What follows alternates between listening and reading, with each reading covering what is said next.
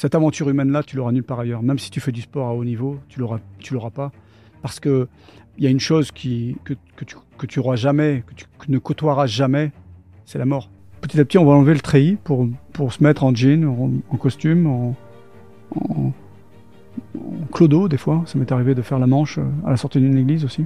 Le quotidien de l'agent, c'est euh, s'entraîner, se former, partir en mission, s'entraîner, se former, partir en mission. Il n'y a pas d'Aston Martin. J'explique comment on peut tenir au bout de... Comment on peut tenir quand on pense qu'on va mourir euh, chaque jour. Et au fil des coups, je, je, je, je, je me suis transformé en, en animal et je lui ai dit que je ne lui dirais rien, parce que je ne savais rien. Et je lui ai dit, écoute, on, autant que tu me tues tout de suite. Et je lui ai, dit, je lui ai, je lui ai demandé plusieurs fois de m'en mettre une. Et il n'a jamais fait. Bonjour à tous, je suis Clément et vous êtes sur Les Bâtisseurs.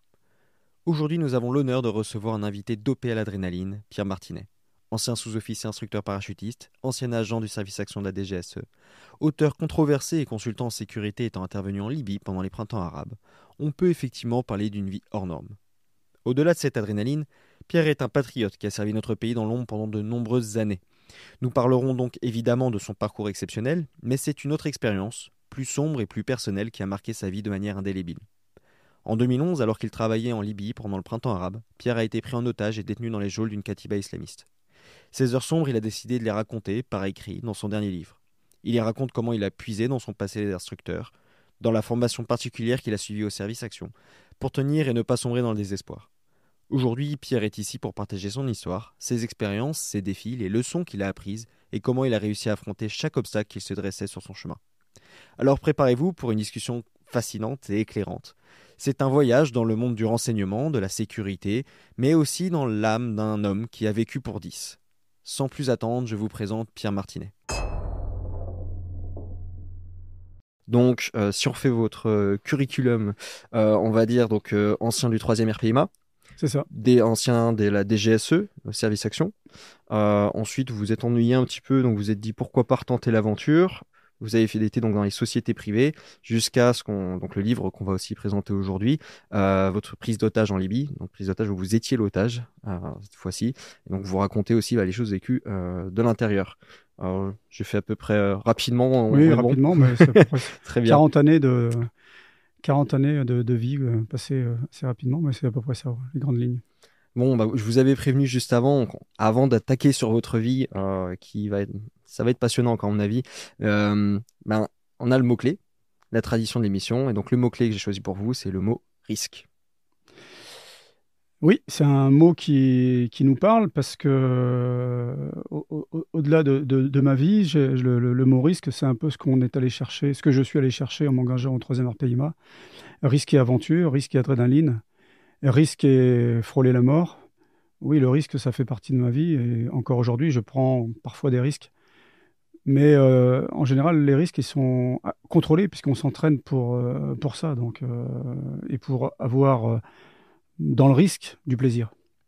Et il n'y a pas un moment où, euh, bah, par exemple, euh, quand vous êtes allé en Libye, le risque, est-ce que c'était pas, au bout d'un moment, est-ce que ça ne devient pas de, la, de l'inconscience ou, euh... Alors, ce n'était pas de l'inconscience. C'était pas de l'inconscience d'y aller, parce qu'on a préparé bien évidemment le, le départ mmh. et le projet. En revanche, euh, pendant, on va dire, euh, soixante-douze heures, trois quatre jours même, euh, ce mot risque est revenu, euh, est revenu comme un boomerang euh, dans ma figure, mmh. et euh, j'ai cru que c'était la fin, quoi. Donc euh, là, j'ai, je me suis dit que, est-ce que ça en valait le, ça en valait le coup ? Donc euh, pendant plusieurs années après, je suis resté chez moi, oui. avant de rebouger. Vous avez recommencé à, à bouger un peu aujourd'hui ? Je suis retourné, ou... oui bien sûr, j'ai une société aujourd'hui qui s'appelle WinCorp Security Defense à, à Londres. Euh, le jour où je suis reparti euh, à l'étranger, euh, c'était à Madagascar pour aller débriefer quelqu'un qui avait été enlevé. Et euh, je me souviens qu'en repartant ce, ce, ce jour-là, de nombreuses années après le, l'épisode libyen, euh, en arrivant sur le territoire malgache, même si c'est un, un pays en paix, il y a quand même mmh. pas mal de risques d'enlèvement et de... et de risques de, de bandits de grand chemin qui sont qui, pas mal de, de mon armée, je n'osais pas sortir de mon, de mon hôtel. Et pendant plusieurs jours, ouais. je suis resté dans mon hôtel à regarder. Et quand je sortais, c'était accompagné de, d'un, d'un garde du corps. Oui, carrément. Oui, bien sûr. Mais c'est, c'est le pays qui veut ça aussi. Hein. Mmh. Ouais, ouais. Et vous ne pensez pas, euh, sans forcément aller dans les extrêmes, qu'aujourd'hui, peut-être qu'on est un peu trop dans le confort, qu'on ne se challenge pas assez, il y a peut-être un manque de risque. Alors, c'est une réflexion que je me fais régulièrement, ça. Je trouve qu'aujourd'hui, la vie est tellement belle que les hommes sont de plus en plus faibles. Les hommes, en général, hein, les mmh. hommes, les femmes. L'être humain est de plus en plus faible dans certaines, régi dans certaines régions. Et en voyageant, on s'aperçoit que dans des pays où c'est difficile, les, les, les êtres humains sont beaucoup plus euh, solides et forts que, que ce qu'on peut re retrouver en France, qui est un pays de cocagne, en Europe aussi. Je ne parle pas de l'Ukraine, bien évidemment. Mais euh, les pays euh, où tout devient facile, je trouve que ça crée des hommes faibles. Mmh. Donc euh, la prise de risque, peut-être, aide à se construire dans ce cas-là. Alors, au-delà de la prise de risque, c'est aussi une remise en question permanente. Euh, c'est une sorte d'introspection permanente chez moi et euh, d'aller se confronter, d'aller confronter, euh, titiller un petit peu euh, la mort. Ça me permet de me sentir encore plus vivant et d'apprécier encore plus que je, ce que je peux avoir en France. Parce que j'ai vécu euh, à Londres cinq ans, un peu aux États-Unis, pas mal en Afrique. Mmh. Et je trouve qu'on est dans un pays merveilleux. Et vu que vous avez beaucoup voyagé, alors vous les avez parlé un petit peu quand même sur l'aspect euh, euh, des pays qui sont un peu plus pauvres, et cetera, ouais. par rapport à, à, aux hommes plus forts. Mais euh, si on devait rester en Occident, vous trouvez qu'il y a eu un, il y a un rapport différent en fonction de la culture, ce rapport au, au risque, au danger, oui. à ces choses-là. Les Chez les anglo-saxons, ils ont, euh, je me suis aperçu en allant souvent aux États-Unis et, euh, et, et ayant vécu cinq ans à Londres, en Angleterre, ils ont un, un rapport à, au risque différent. Et je trouve que ça fait partie aussi de leur, de leur culture. Mmh. C'est aussi le rapport à l'autodéfense, à la protection de leur environnement, de leur domicile. Et je trouve qu'ils n'attendent pas de l'autre, en fait. Mmh. Ils ont, ils ont ce rapport-là que nous n'avons pas. On est, je vais dire un terme qui va peut-être embêter certaines personnes, mais tant pis, parce que je le pense, on a un peu trop assisté en, en, mmh. en Europe et encore plus en France. Et cette façon d'aller... Je, je trouve que dans les pays comme les nôtres, en France... Il y a une réelle différence entre les gens de mon univers, de mon sérail, tous ouais. ceux qui ont par... des troupes euh, parachutistes, euh, alpines, toute, toute l'armée de métier qu'il y a depuis quelques années, avec tous les conflits qu'il y a eu. Je trouve qu'il y a une vraie différence de mentalité, une vraie différence aussi de, euh, de goût euh, à la vie et de, de danger, de, de, de goût au risque aussi. Tout, ça, ça crée des, des, des personnages différents, je trouve. Mm. Vous avez vraiment l'impression qu'il y a une fracture qui Il y a une vraie euh... fracture, je trouve. Et c'est aussi ça qui, euh, quand on est allé vers une, une armée de métier, je trouve qu'il y a une vraie séparation qu'on essaye de, par certaines, euh, comme un dé, le défilé du quatorze juillet ou certaines, euh, certaines journées portes ouvertes, qu'on essaye d'un peu de, ré, de réduire, mais je trouve qu'il y a une vraie séparation entre les hommes et les femmes qui, de mon univers et le, et le commun des mortels en, en, mmh. en Europe et en France. Du coup, vous pensez euh, qu'il aurait fallu garder le service militaire dans ce cas-là ? Sous une autre forme, je pense. Mmh. Moi, j'ai jamais été pour une, le service militaire.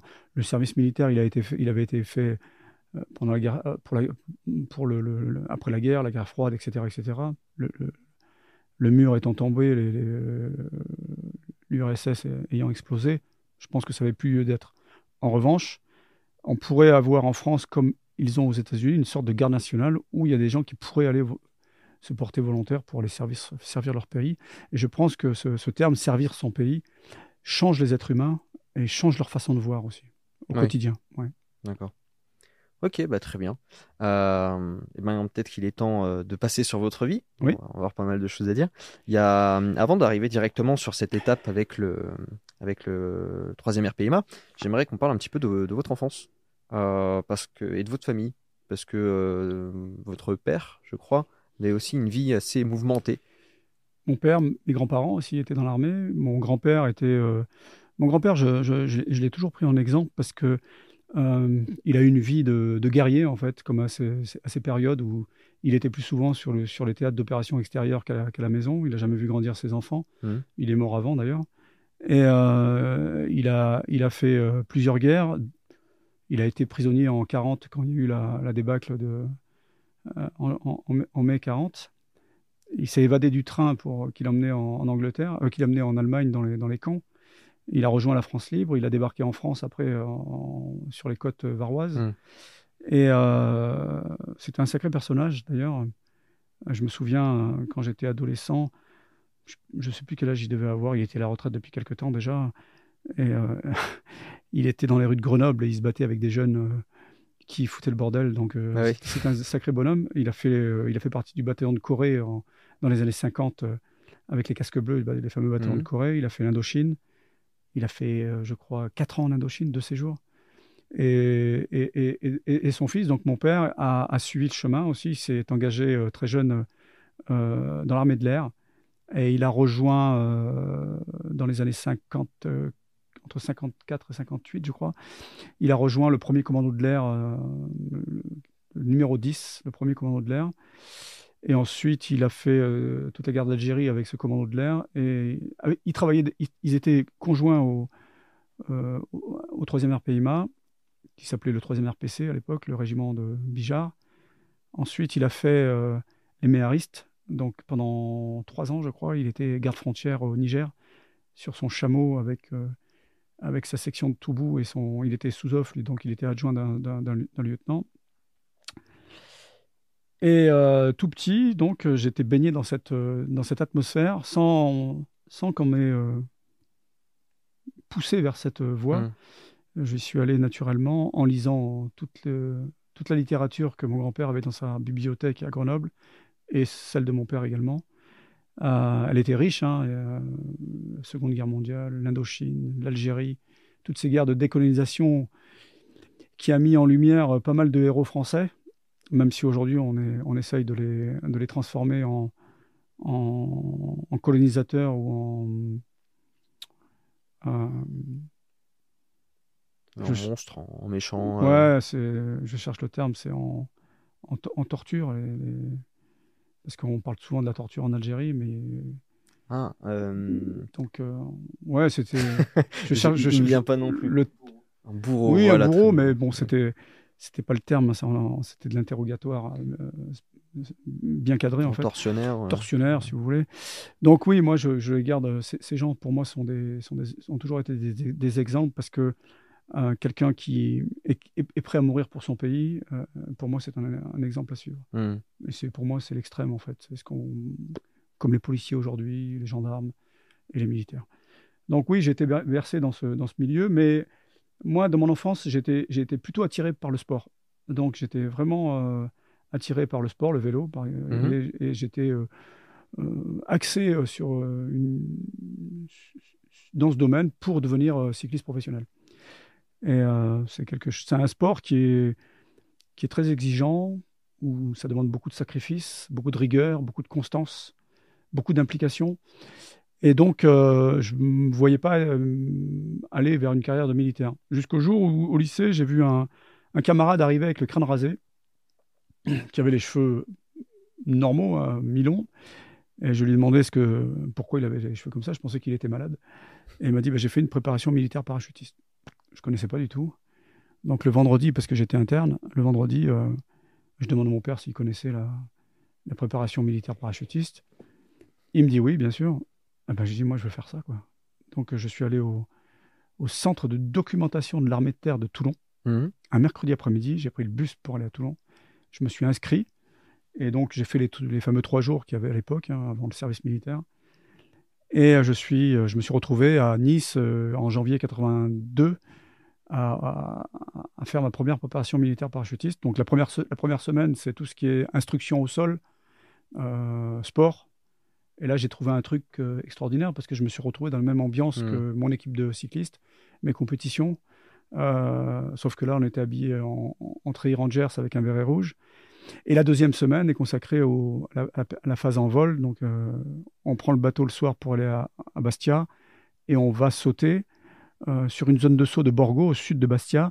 C'est une ancienne, c'était une ancienne base euh, aérienne à l'époque, euh, d'où partait, euh, d'où je, je crois que d'où est parti Saint-Exupéry pour son dernier voyage, quoi. Et euh, très symbolique. Donc, c'était à l'époque, c'était des transals. Euh, premier saut, premier posé. Dans l'avion, c'est l'ambiance du Transal, hein, euh, que je ne connaissais absolument pas. Et euh, quand je me suis posé, un posé assez douloureux d'ailleurs, je me souviens encore que j'ai frappé assez violemment la, la, le sol. Et je me suis relevé, j'ai dit « je ne veux plus jamais faire autre chose que ça ». Donc je suis... Euh... Et l'avantage qu'on avait à, à cette période-là, je ne sais pas si c'est comme ça actuellement, si ça existe encore d'ailleurs, c'est que pour ceux qui avaient euh, au-dessus de quatorze de moyenne, on pouvait soit les faire une préparation militaire supérieure pour devenir aspirant en, en, pour, le, pour, pour le, le service militaire, ou revenir comme aide-moniteur à la, à la préparation militaire suivante. Donc pour moi, ça a été aide-moniteur à la préparation militaire suivante. Et j'ai enchaîné comme ça, mmh. cinq préparations militaires parachutistes. Le lycée, pour moi, c'était terminé. Le vélo, c'était terminé. Je voulais passer mon temps dans les avions. Et avant le premier saut, il, il se passe quoi dans votre tête? Rien. Rien. Non, parce que c'est l'inconnu, en fait. Le premier saut, il ne se passe rien. On sort de l'avion, on, on est aspiré. Euh, L'avion vole à plus de deux cents kilomètres heure, donc on, le parachute s'ouvre. Et euh, boum, on se pose. Il y a quatre cents mètres. C'est le deuxième saut qui est compliqué. Parce que le premier saut, on l'avait fait la... en fin de journée, le, le, le, le lundi ou le mardi. Et, mais toute la nuit, il... toute la nuit, j'ai revécu le premier saut, quoi. J'ai, j'ai, j'ai passé la nuit à, mmh. à, à ruminer. Et là, toute la nuit, j'ai eu peur, je transpirais, je ne savais pas ce qui m'arrivait. Le lendemain, dans l'avion, je me suis dit, je ne passerai jamais la portière une deuxième fois. D'accord. Et j'étais, je me souviens, je, je me souviens comme si c'était hier, je tapais ces... sur le parachute dorsal de, du mec qui était devant moi et je me disais, je vais passer la porte. Deuxième saut, c'est le deuxième saut, posé, et puis après, euh, cinq mille sauts plus tard, euh, j'étais euh, j'étais devenu un oiseau, quoi. Et euh, dans les... Euh, donc, euh, votre famille ne vous a pas poussé à aller euh, dans, forcément dans cette direction, mais peut-être dans les valeurs que vous a inculquées, il y avait peut-être quelque chose... Euh...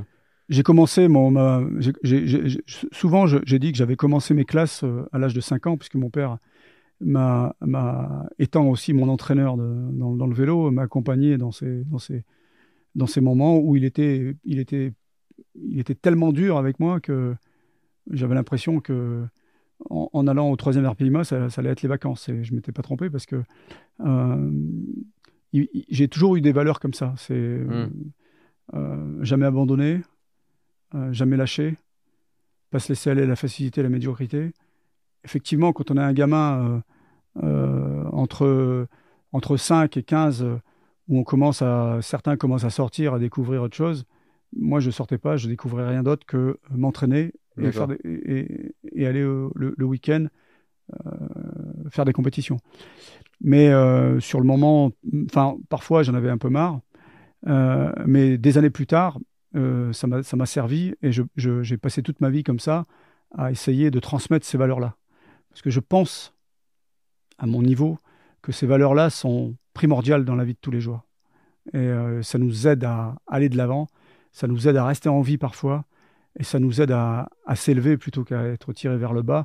Et je trouve qu'aujourd'hui, on, on met trop en honneur, on met trop à l'honneur, pardon, les perdants que les mmh. vainqueurs.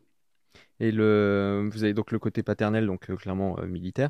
Côté maternel, c'était pareil ou euh... Alors, du côté de ma mère, il y avait pas mal de militaires et de policiers également. Mon, mon grand-père maternel était aussi dans l'armée. Et paradoxalement, il était dans l'armée de Vichy et il s'est retrouvé face aux Anglais à, à Beyrouth dans les années quarante parce qu'il faisait partie de... Comme beaucoup de Français, on fait partie de, de l'armée de Vichy. Sans, ils étaient en Afrique du Nord. Hein, ils étaient, je suis issu d'une famille de pieds noirs. Donc, euh, ils étaient en Afrique du Nord. Donc, ils ont, été, euh, euh, ils ont, été, ils ont suivi le mouvement. Ils se sont retrouvés... Euh, Ils se sont retrouvés sous les ordres de Vichy. Puis ensuite, euh, une fois que les Américains avaient débarqué en, en, en Afrique du Nord, ils se sont retrouvés euh, du côté de la France libre. Bien okay. évidemment. Voilà. Et euh, si là, demain, de, devant vous, il y avait euh, le jeune Pierre Martinet, euh, est-ce qu'il y aurait quelque chose que vous lui diriez, un petit truc à changer ou euh... Je lui dirais une chose, prends pas le troisième R P I M A, va, va dans les forces spéciales tout de suite. Tu gagneras du temps. Non, mais je... J'ai répondu à quelqu'un hier euh, qui m'avait envoyé un message euh, via Instagram, comme ça m'arrive régulièrement, et quelqu'un qui était en train de faire une carrière de sportif, il était en train de passer le Staps, euh, Snaps, c'est le Staps, oui, Staps, oui. Staps, il était dans euh, sport de combat, et cetera, et cetera. Et il, il me demandait conseil, il me disait dans quelle force spéciale je devrais aller. Et est-ce que c'est une bonne chose? Je lui ai dit mais vas-y, fonce, fonce parce que c'est une aventure humaine que tu auras nulle part ailleurs. Mm. Le fait de partir dans des opérations spéciales ou pas spéciales, hein, spéciales ou conventionnelles avec euh, le troisième R P I M A, le huitième R P I M A, certains régiments des chasseurs alpins ou certains régiments d'infanterie de marine ou, ou régiments d'infanterie. Aujourd'hui, l'armée française, le noyau de l'armée française est quand même, est quand même euh, de grande valeur. Euh, cette aventure humaine-là, tu l'auras nulle part ailleurs. Même si tu fais du sport à haut niveau, tu l'auras, tu l'auras pas. Parce qu'il y a une chose qui, que, que tu, que tu auras jamais, que tu que ne côtoieras jamais, c'est la mort. Le fait d'être euh, soit tué, soit de devoir tuer quelqu'un. Ça, tu le trouves nulle part ailleurs et ça crée des, des êtres humains différents. Ça crée quoi comme, euh, comme... Ça crée des gens qui sont, euh, qui sont euh, rayonnants, euh, intellectuellement et psychologiquement, euh, qui ont euh, une certaine humilité, même si ce terme, je, je, je ne l'aime pas trop en France, parce qu'on euh, le met trop en avant. Mmh. Et pour moi, l'humilité, c'est pas... Euh, c'est pas, comment dirais-je... Euh, c'est pas un défaut, comme on, comme on pourrait le dire en France. L'humilité, c'est euh, c'est le calme des vieilles troupes et c'est surtout quelqu'un qui a beaucoup d'assurance, beaucoup de, beaucoup d'entraînement, beaucoup de préparation et qui est capable de d'aller au-delà de ce qu'il pourrait le faire, quoi. Ça, pour moi, c'est des valeurs qui sont inestimables. C'est un peu contre-intuitif parce que quand on, on pourrait très bien se dire bon, quelqu'un qui fréquente la mort serait plus quelqu'un qui aurait une tendance à être, on mettrait dans les catégories des fous, euh, alors qu'au final vous, vous dites l'inverse, c'est plus euh, quelqu'un qui va se cadrer beaucoup mieux, et cetera. Absolument. Parce que le but c'est pas aller se faire tuer, le but c'est de revenir vivant. Hmm. Il y a personne ne, ne part en opération en se disant bah chouette je vais aller me faire tuer, quoi. Non, au contraire, réussir sa mission euh, et revenir vivant. Mais pour ça, dans Et ça, je le, je, le, je le mets en application dans, dans certains de mes coachings. Euh, tout ce qu'on fait n'est qu'une restitution de, de ce qu'on a préparé, quoi. Et l'entraînement doit être, euh, on va dire, quatre-vingts pour cent, la mission vingt pour cent. Et, et plus on s'entraîne intensément, plus la restitution va être facile et plus vous allez avoir une certaine assurance. Mmh. Après, il y a toujours les canons conformes ou les impondérables qui, qui, qui peuvent venir, qui peuvent arriver. Cependant, plus on a été loin dans l'entraînement, plus ces cas non conformes ou ces cas, euh, que les, ces, ces, ces, ces cas qu'on a, qu'on, auxquels on n'a pas fait attention ou on n'a pas prévu, on va les résoudre de façon euh, rapide et, et facilement, quoi. Mmh. Et ça, ça, ne, ça s'acquiert uniquement par l'entraînement. L'entraînement ne s'arrête jamais. Quel que soit, une fois qu'on a commencé, on ne peut plus s'arrêter. Mais je vois aujourd'hui, euh, à mon âge, je continue à m'entraîner tous les jours et je pense que je ne m'arrêterai jamais. Le jour où je m'arrête, je meurs. En parlant de, d'entraînement, on va reprendre donc euh, au troisième R P I M A. Euh, oui. Sur toute la phase avant que vous soyez déployé, l'entraînement, et cetera, ça se passe comment cette période-là? Alors, le troisième R P I M A à l'époque, c'était un régiment qui faisait partie du groupement aéroporté. Ça, il, il y avait trois régiments professionnels euh, au sein de la onzième division parachutiste. C'était le troisième R P I M A, le huitième R P I M A, le deuxième R E P, les légionnaires de Calvi, et le régiment qui s'appelait le septième R P C S, c'était le régiment de soutien du groupement aéroporté. Donc, appartenant à ces trois régiments-là, on était sûr à cent pour cent de partir dès qu'il y avait une opération. Et moi, juste avant de m'engager au troisième R P I M A, euh, il y avait la, les, la guerre à Beyrouth, euh, au Liban, qui avait commencé mm. et qui était de plus en plus intense dans les années quatre-vingts. Donc, j'étais certain de partir au Liban. Donc, moi, mon but, c'était, en m'engageant au troisième R P I M A, c'est de partir le plus rapidement possible au Liban. Donc, on est arrivé en août quatre-vingt-deux, je suis arrivé en août quatre-vingt-deux à, à, à Carcassonne, et là se déclenchait l'opération Épaulard. Le troisième R P I M A, le deuxième R E P, le huitième R P I M A, je crois, sont partis à, à Beyrouth. C'était au moment du, du massacre de Chypre et Shatila. Donc, j'arrive, une partie du régiment part, et je me dis, merde, ça, ça me passe sous le nez, quoi. Sauf que, après l'opération euh, Épaulard, dans la foulée, il y a eu les, les opérations que, qui s'appelaient Diodon. Diodon un, Diodon deux, Diodon trois, Diodon quatre. Mmh. Donc, je me suis dit, c'est parti. Et donc, euh, ça, ça nous laisse le temps d'être formés. Les classes, à l'époque, ça devait durer euh, cinq six mois, plus la formation complémentaire. On devait être affecté à la première compagnie de, du troisième R P I M A, qui était partie au Liban. Donc, je me disais que peut-être, on allait se retrouver dans une opération suivante, après, avec, euh, avec, le, avec le régiment. Et... Euh, Donc, l'entraînement au, au troisième R P I M A, qu'est-ce que ça, ça consiste en quoi quand on arrive à, dans un régiment? C'est de transformer des civils en, en soldats, capables de, de partir en opération, capables de manier ses armes, capables de, de tirer, de, de, d'accomplir des, des missions qu'on, qu'on lui donne, hein, euh, défendre, euh, reconnaître, et cetera et cetera. Et euh, on était très nombreux. C'était des, une grosse section. On était au moins soixante-dix. Et... à la fin, je savais qu'il allait en rester trente à trente-cinq. Hein. C'est, c'est... La sélection est, est, est, est très dure. Et c'est très intéressant parce qu'il n'y a pas de place pour les faibles. Mmh. Et ce n'est pas péjoratif de dire ça. Hein. Il n'y a pas de place pour les gens qui ne sont pas capables de tenir. Parce que euh, les gens qui vont nous former, nos chefs de groupe, nos chefs de section, on va se retrouver avec eux en opération. Donc on ne peut pas former des, des personnes dans lequel, sur lesquelles on, on a des doutes. Et mmh. Ça m'est arrivé après, hein, je me suis retrouvé aussi à la place des instructeurs à, à, la, à la compagnie de, de, forma, de, de formation, la onzième compagnie à l'époque, et je faisais la même chose. Je, je formais des gens avec qui je partirais en mission. Donc ces mecs, ils seraient encore plus forts que moi. Donc je, bon, j'ai subi la même chose en arrivant. Et euh, sport tous les jours, sport intense, terrain, découvrir le, le métier de, des métiers des armes, apprendre à tirer, démonter une arme, connaître toutes les armes qu'il y avait à l'époque. Il y avait le FAMAS, le, F, le, le, le F S A, et cetera, et cetera, le, le lance-roquettes. Donc euh, les classes sont très intéressantes parce que ça soude un groupe. Mm. On va transpirer ensemble, on va avoir faim, on va avoir froid, on va avoir peur parce que ils ont le, le, la formation est dure, on prend des coups aussi. Euh, et euh, bah, petit à petit, c'est drôle parce que des années après, on regarde les photos, quoi. Les photos du début, et on avait l'impression d'avoir qu'on était des gosses. On était des gosses, on avait dix-huit ans, donc euh, nous, étions nous étions des enfants.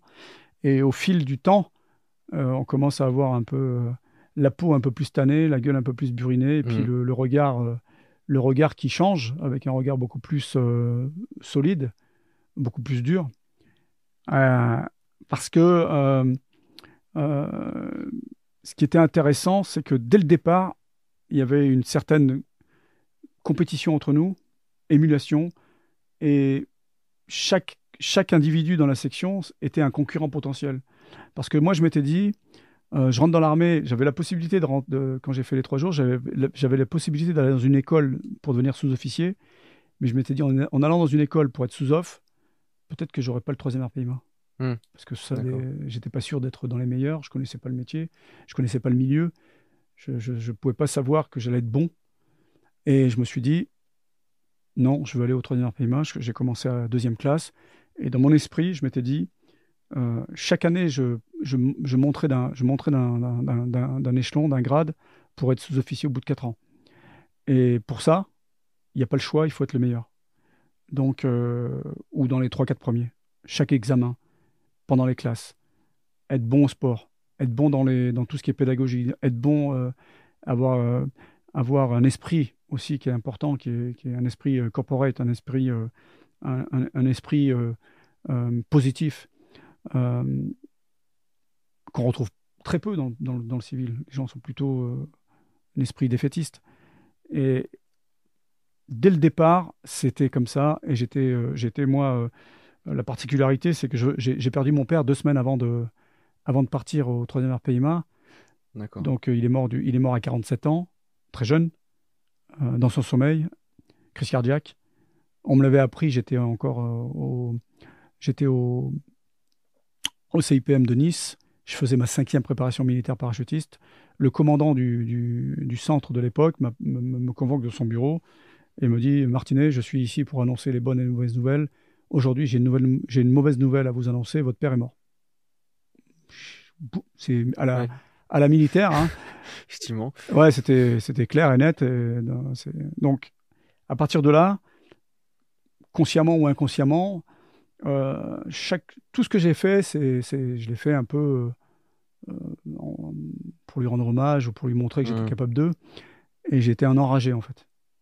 Et j'étais euh, une, une boule d'énergie énorme et tout ce que je faisais, c'était à fond, quoi. Donc, euh, j'ai terminé dans les premiers de mes classes. Euh, sport, j'étais... Euh, enfin, les classes au troisième R P I M A, pour moi, elles étaient faciles, quoi.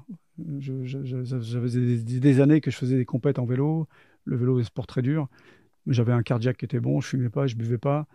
Et donc, euh, tout ce qu'on faisait, course à pied, euh, pas dormir, dormir, j'étais toujours mmh. en, à fond. Euh, j'ai terminé dans les premiers, et cetera, et cetera. Et là, après, on a appris pendant les classes qu'on allait être affecté à la première compagnie du troisième R P I M A. Et euh, les fantômes, on les appelait, euh, dont la devise est discret et efficace. Et on savait qu'on allait repartir au Liban. Parce que, et là, c'était... Euh, on était... Euh, On était, euh, comment dirais-je, concentré sur la mission du Liban qui a eu lieu un an après, en septembre quatre-vingt-trois, fin août quatre-vingt-trois. Donc un an après, on est parti au Liban. Donc on était, euh, pour... enfin pour moi c'était pas l'aboutissement, mais c'était commencer par euh, commencer par la guerre au Liban. C'était à l'époque, euh, euh, c'était un truc énorme, quoi, mmh. parce que c'était une guerre violente. Il y avait, le... on faisait partie des de la force F M S B, Force multinationale de sécurité à Beyrouth, anglais, italien, euh, américain, je ne sais plus s'il y avait d'autres nations, français bien évidemment.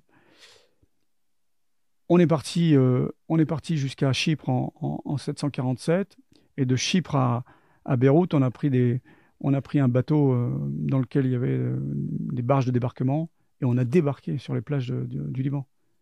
Enfin, pour nous, c'était mmh, euh, mythique, oui, oui. Même si ce n'était pas aucun rapport avec ce qui s'était passé en, le six juin quarante-quatre, mais les barges ressemblaient étrangement à celles du six juin quarante-quatre. On ne pouvait pas s'empêcher de penser à ceux qui ont débarqué sur les côtes normandes euh, des années plus tôt, tout simplement parce que l'aéroport international de Beyrouth était, était, était, était H S. Et donc, ce débarquement-là, pour nous, c'était, pour moi, c'était ma première mission. Vous, enfin, vous imaginez un peu ce que ça peut représenter dans la tête d'un gamin de dix-neuf ans qui vient de passer un an d'entraînement au troisième R P I M A, qui se retrouve dans une section de combat avec un, un jeune lieutenant qui sortait de Saint-Cyr aussi, que, avec qui je suis toujours en relation, on est, on est devenus plus que des amis. Euh, je peux citer son nom, hein, c'est Didier Lotte, qui est aujourd'hui aujourd euh, général, trois étoiles. Donc pour nous, c'était un truc énorme. On arrive dans un pays du Moyen-Orient, du Proche-Orient, avec des, une culture tota, totalement différente, avec une guerre entre les chrétiens et les musulmans. Et euh, on arrive dans une, dans, un, dans une ville presque détruite, et on est, on est déployé dans cette ville-là pour, pour essayer de, euh, ben de, de faire la paix, en fait. Soldats de la paix, en fait. Et très vite, on a essuyé nos premiers accrochages dans, certaines, dans certains coins de la ville. Euh, très vite, on a compris que ça allait être difficile. Et jusqu'au vingt-trois octobre, jusqu'au vingt-trois octobre quatre-vingt-trois, le, le, les, les deux attentats énormes qui ont, qui ont eu lieu à Beyrouth, euh, avec la, la, le poste de commandement américain où il y a eu plus de deux cent cinquante morts, mmh. et le fameux immeuble Drakkar qui a, qui, a, qui, a, qui a explosé, où il y a eu cinquante-huit morts. Donc jusqu'à ce moment-là, euh, c'était... Euh, C'était encore... Euh, on avait, il y avait quelques accrochages, euh, avec qui, on ne sait pas, parce qu'on les voyait rarement. Il y avait quelques euh, euh, objets pié piégés comme, qui, qui sautaient euh, au passage de, de certains convois de, de, quand on était en patrouille. Mais à partir du moment où il y a eu Drakkar, tout a changé. Il y a eu des accrochages tous les jours. On a été redéployés sur la ligne verte, la fameuse ligne de démarcation, entre, entre l'Est et l'Ouest. Euh, on a eu de sacrés accrochages, hein, euh, il y a eu beaucoup d'attentats, il y a eu beaucoup de morts, euh, au-delà du fait qu'il y a eu cinquante-huit morts d'un coup, beaucoup de blessés. Donc, et... quand il y a eu ces attentats, vous, vous, vous l'avez vécu comment, vous? Alors, on était à quelques kilomètres du, du poste Drakkar, mais la détonation a été tellement puissante. Euh, c'était, je me souviens, j'étais, euh, moi j'étais radio-section à l'époque, et j'avais passé la nuit, j'avais passé une nuit blanche à, à, à, à prendre la permanence radio. J'étais de permanence radio entre jusqu'à minuit, je crois, et de minuit à six heures, c'était le chef de section qui, allait, qui devait prendre la permanence radio. Moi, à minuit, j'étais en pleine forme, je me suis dit, bon, bah, je ne le réveille pas, je reste la nuit à écouter la radio, à écouter les échanges entre les, les, les patrouilles et, et le poste de commandement du troisième R P I M A qui était un peu plus loin. À six heures, je me dis, bon, je vais peut-être aller dormir, je réveille celui qui devait prendre la permanence après. Je m'allonge, je m'allonge sur mon lit picot. Le lit picot, c'est les fameux lits de camp en toile de, de l'armée qu'on avait à l'époque. Ça devait être euh, ouais, six heures, six heures quinze. À six heures vingt, première détonation. six heures vingt-trois, deuxième détonation. Et là, ça a commencé partout, avec les, les appels radio, ça a commencé à bouger. Et, et très vite, on est parti sur place. Euh, on a sauté, euh, je crois qu'il y a deux groupes ou trois groupes, en fait deux groupes qui, qui ont sauté dans, un, dans les camions. On s'est retrouvés là-bas. Les Rangers, c'est à peine lassés. Et on s'est retrouvés sur, le, sur, le, sur, le, sur, le, sur ce qui restait du, du, de l'immeuble Drakkar. Hein. C'était un immeuble, il devait faire une dizaine d'étages à peu près, je me, si je me souviens bien. Il était écrasé sur lui-même, ça ressemblait, il a vrillé et écrasé sur lui-même. Donc euh, chaque étage était... Mmh, t'es tombé sur celui d'en dessous. Ouais, t'es tombé sur celui d'en dessous. Donc je me souviens qu'en arrivant là-bas, il y avait encore plein de fumée, il y avait des, tire... il y avait des tireurs d'élite qui nous tiraient dessus. Et nous, notre première mission, c'était de sécuriser la zone, pendant que les premiers commençaient à essayer de déblayer, les... sortir des, des survivants, ou... on commençait à déblayer, quoi. Mais on n'était rien avec, avec nos mains. pour enlever des cailloux, donc on enlevait des pierres par pierre. Donc ensuite, ben, on se relayait pour, euh, pour sortir des, euh, des survivants. Euh, Vous avez réussi à en sortir? Oui, hein, oui, oui, quelques-uns, quelques-uns, quelques-uns, très peu. Et je me souviens, alors, euh, euh, je me souviens d'un aspirant qui était dans cette section. C'était les... La plupart des gens qui ont été tués à Beyrouth, c'était, ils étaient euh, ce qu'on appelait à l'époque des, des V S L, volontaires service long. Donc ils avaient, ils, avaient, ils avaient créé une sorte de régiment, ça s'appelait, si je me souviens bien, le sixième R E P, sixième régiment d'infanterie parachutiste, qui était composé de sixième R P I M A, R C P aussi. Et là, c'était essentiellement du, du, du premier ou du neuvième R C P. Qui, qui... Et donc je me suis retrouvé très vite à déblayer aussi, comme les autres, hein. Et c'est là que j'ai découvert, c'est là que j'ai vu mon premier mort. Euh, enfin, le premier mort, c'était mon père que j'ai mis dans le cercueil, mais celui-là, c'était le mais premier dans un mort contexte de, de, guerre. de guerre. Et j'ai passé la tête sous un, sous un bloc de béton. J'ai vu, vu quelqu'un qui était comme nous, assis là, recroquevillé sur lui-même. En fait, il avait été tué dans son sommeil. L'explosion avait, avait dû le réveiller. Il, il s'était, par réflexe, assis comme ça sur son lit picot. Et l'immeuble était tombé dessus, quoi. Il y avait des, des, des, des, des fers à béton qui lui transperçaient le corps, dans, les, dans la tête. Et il était tout noir, le mec. Donc je pensais que c'était un black. En fait, non, c'était le corps qui était bleu, quoi, hein, par, par, par l'impact. Je me souviens avoir pris sa plaque. Je prends sa plaque, je regarde son nom. Et donc ce nom m'est resté gravé dans, dans, dans, dans ma mémoire pendant des années. Mmh. Et donc ça a été mon premier mort. On a passé une semaine à sortir des cadavres. On sentait le mort, le, on, a, on brûlait les treillis tellement ils puaient, on ne pouvait pas les laver, quoi. Et ça, ça, nous a, ça nous a changé, en fait, hein, ça nous a changé. On avait un désir de, venge de vengeance. Certains, après, euh, tiraient, hein. Ça m'est arrivé de vider un chargeur sur une bagnole. On, on avait ce, cette haine en nous que personne ne peut comprendre s'il n'a pas vécu ça. Mmh. Et vous savez, euh, souvent... Il y a, dans certains conflits ou dans certaines euh, phases de guérilla en France, on dit mais pourquoi vous n'avez pas fait ça, les... Vous savez, on critique souvent les forces de l'ordre, ouais, qui auraient dû pas, qui auraient dû tirer dans les pneus ou machin. Enfin, oui, c'est toujours plus simple après en regardant la télé. Voilà, c'est là que je me dis mais comment vous pouvez dire ça alors que vous ne pouvez pas comprendre. Mmh. C'est très facile de, de, de réécrire l'histoire quand on est dans un bureau ou sur un plateau de télévision. Bref. Moi, je peux comprendre qu'on ait envie de tuer après, après avoir sorti des, ses, ses, ses camarades de dix-huit, dix-huit à vingt ans euh, qui ont été tués dans leur sommeil sans pouvoir se servir de leurs armes, sans pouvoir se défendre. C'est ce qu'il y a de pire pour la militaire, de mourir sans pouvoir se défendre et sans utiliser son arme. Donc oui, effectivement, on avait cette rage en nous et on voulait les tuer, ceux qui avaient fait ça. Donc ça nous a changé le reste de la, de la mission. Et je me souviens qu'à l'époque, on avait des risques d'attentats sur chaque poste militaire français. Donc on ne dormait plus dans nos postes. Le soir, on, part, on partait, chaque groupe partait dormir sur le toit d'un immeuble de façon discrète pour pas qu'on sache où on est. D'accord. Donc chaque, chaque nuit, on partait.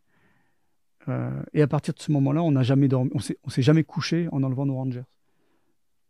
Où on se couchait, on était prêt à, prêt à combattre. On avait une cartouche engagée et on était prêt à combattre. Donc ça nous a quand même changé l'esprit. On n'a pas dormi pendant trois mois. Euh, je me souviens qu'on qu'on buvait café, thé, café turc, hein, café turc qui sont bien, thé, on fumait quatre paquets de cigarettes par jour. C'était vraiment incroyable. Quand on est revenu en France, il y avait une, il y avait une vraie différence entre. Là, le décalage, oui. Il y avait un décalage énorme. Ils nous prenaient pour des dingues, quoi. Mm. Donc euh, cette expérience-là a marqué tout le reste de ma carrière. En fait, ce que j'ai que j'ai vécu là-bas, cette adrénaline, cette cette euh, euh, Cette peur, du coup, cette peur de mourir, euh, en fait, la peur de mourir, je ne l'ai pas vécu, enfin, je l'ai pas ressenti sur le moment, je l'ai ressenti plusieurs années après, parce qu'on est pris dans le, dans le, mmh. on est pris dans le contexte. Et, et ça a conditionné tout le reste de ma vie. En fait. Tout ce que j'ai vécu là-bas, j'ai voulu le retranscrire à chaque fois que je faisais quelque chose, dans tous les sports que je faisais. Dans tout ce que j'ai pu aller faire après, je recherchais la même, euh, la même violence de l'adrénaline qu'on peut avoir dans, dans, un, dans un pays en guerre. Pas... C'est devenu accro. Oui, c'est une drogue. Ouais. C'est une drogue, c'est une drogue dure. Et tout ce que j'ai pu faire après, c'était pour rechercher cette même sensation. Euh, de façon maîtrisée, parce que le but, c'est de pouvoir en, en profiter après. Hein. Tous les sauts en parachute que j'ai pu faire, toutes les, toutes les séances de sport de combat, toutes les séances d'escalade, et cetera, et cetera. Tout ce que j'ai fait, en, en moto, en voiture, tout ce que j'ai fait, j'ai été, euh, j'ai été rechercher cette petite sensation qu'on a quand on est dans un pays en guerre et que tous les gens qui ont fait des, des missions euh, à l'extérieur euh, ou des opérations dans des pays en guerre euh, ont goûté. Et je pense qu'une fois qu'on a goûté à ça, mmh. tout le reste est fade. Et euh, du coup, vous m'aviez dit un peu plus tôt que vous aviez été instructeur aussi. Oui. Euh, vous, allez, euh, pour, vous allez chercher quoi? Comment vous allez les, je, je suppose que vous, vous voyez là les gamins arriver, ils ne savent même pas où ils foutent les pieds. Ouais. Comment vous allez les piquer? Qu'est-ce que vous allez chercher? Comment vous le faites? Je ne sais pas si je m'exprime bien. Oui, euh... j'ai très bien. Moi, j'ai tendance à dire que, je l'ai dit il n'y a pas très longtemps à quelqu'un, euh, l'être humain est une Ferrari. Je suis une marque, hein, c'est pas grave. C'est une marque italienne. L'être humain est une Ferrari, l'accélérateur est à droite. Il suffit d'accélérer pour... L'être humain, on en fait ce qu'on en veut, quoi. Mmh. Ce que je vais chercher, c'est ce qu'ils ont... Ce qu'ils ne... Ce qu'ils n'imaginent même pas, en fait. Quand j'ai pris les gens hein, pour... dans tout ce que j'ai pu faire, hein, dont... j'étais instructeur, euh... j'étais formateur, instructeur, ensuite je me suis dirigé vers une... Euh... dans le domaine de technique commando, donc j'ai fait euh, tout le cursus pour devenir instructeur commando, mais au-delà de ça, au, au troisième R P I M A, j'ai encadré pas mal de stages, et j'ai été aussi à, à la onzième compagnie chercher des civils pour en faire des, des tueurs, et puis les amener avec nous, des, partir en, avec en mission. Je leur ai pas parlé pendant un mois, ils avaient peur de moi, et... je rajoutais toujours trente ou quarante pour cent dans ce qu'il fallait qu'on fasse. Ils ne dormaient pas. Ils avaient euh, plus de bras, plus de jambes. Mais ceux qui sont restés, je savais que je pouvais compter sur eux, quoi. Et euh, ensuite, j'avais tendance à leur dire, à chaque fois je leur disais, j'enlevais mon galon, celui qui est meilleur que moi commandera. Moi j'ai toujours été devant, j'ai toujours été meilleur que tout le monde, tous ceux que j'encadrais.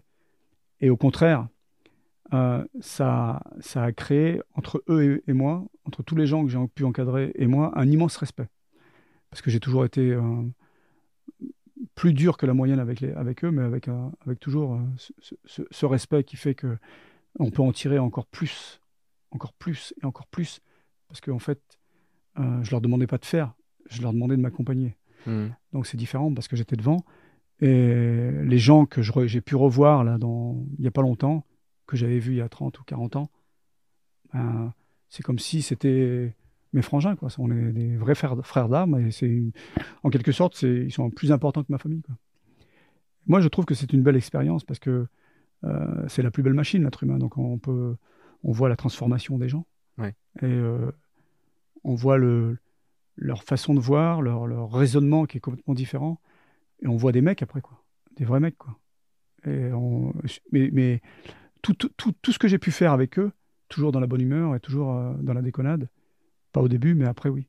Et après, c'était les mecs que je j'ai jamais commandé, en fait. J'avais pas besoin de commander les gens parce que euh, j'étais un exemple à suivre pour eux, comme ceux qui, étaient, ceux, ceux qui m'ont formé étaient un exemple à suivre. Mmh. Et je, je, pour moi, je devais obligatoirement devenir un exemple, être authentique, sincère, exemplaire pour eux. Et j'ai trouvé que cette relation-là, pour moi, dans toute ma carrière militaire, la section de combat, donc c'est la base hein, dans, une, dans un régiment, c'est ce qu'il y a de plus, c'est ce qu'il y a de, enfin, c'est ce qu'il y a de, de plus enrichissant, personnellement, intellectuellement, psychologiquement, c'est ce qui m'a plus apporté, cette relation à, avec ces mecs-là, qui, qui pour moi était extraordinaire, quoi. Avec mes chefs, pareil, hein, on avait des relations qui étaient superbes, parce qu'il n'y a jamais eu de... Il n'y a jamais eu de faux semblant, en fait. Cette, sincér cette sincérité-là, dans, dans, dans ce genre de régiment-là, on la trouve nulle part ailleurs. Et alors, une fois que je suis parti, au bout de vingt ans, une fois que j'ai quitté le service et que je me suis retrouvé dans une entreprise, waouh! Alors là. Ah, avant d'aller jusqu'à l'entreprise, il y a eu le passage. Ah, vous êtes resté combien de temps, du coup, au total euh... Au troisième R P I M A, je suis resté de mille neuf cent quatre-vingt-deux à mille neuf cent quatre-vingt-dix. D'accord. Ensuite, je suis parti, je suis resté encore dans la section de combat. Je me suis retrouvé dans les troupes de marine. On est obligé de partir en séjour outre-mer pour servir pendant un an, deux ans ou trois ans. Okay. Je suis parti à Djibouti. Dans une, section de dans une compagnie de combat, la seule compagnie de combat du cinquième régiment interarmes d'outre-mer, sur le caillou d'Arta, à, à soixante kilomètres, cinquante kilomètres de, de, de Djibouti, Djibouti, sur un piton, plein désert, il n'y avait rien, de quatre-vingt-dix à quatre-vingt-onze. Et je me suis retrouvé dans, encore dans une section de combat, et là, euh, là c'est pareil, les mêmes valeurs. Euh, euh, J'ai encadré des stages commando à, à Djibouti aussi, au C CAP, là, qui, qui existe toujours d'ailleurs. Là, c'était difficile parce que Djibouti, c'est assez rude comme climat. Et donc, j'ai continué. Mais au bout de... Ça faisait, je suis resté à peu près dix ans dans, une, dans, la, dans, la, dans la section de combat. Jusqu'à, bon, j'ai commencé deuxième classe jusqu'à sous-officier adjoint. Donc, j'ai terminé... J'avoue que j'étais un peu fatigué physiquement parce que on, ça tire dessus quand ouais. même. Hein. À, vingt-sept, à vingt-sept ans, j'étais un peu fatigué physiquement déjà. Et j'avais, j'avais envie de voir autre chose. Mais de, de, de dix-huit à vingt-sept... Ouais, pratiquement dix ans, quoi. C'était extraordinaire. J'ai mmh. vécu des... entre la Nouvelle-Calédonie, euh, euh, l'Afrique, le Liban, le désert du Tchad, deux fois. Le désert du Tchad, c'était pendant la guerre du Tchad aussi, c'est extraordinaire. Euh, j'ai vécu des expériences que j'ai, j'ai retrouvées nulle part ailleurs.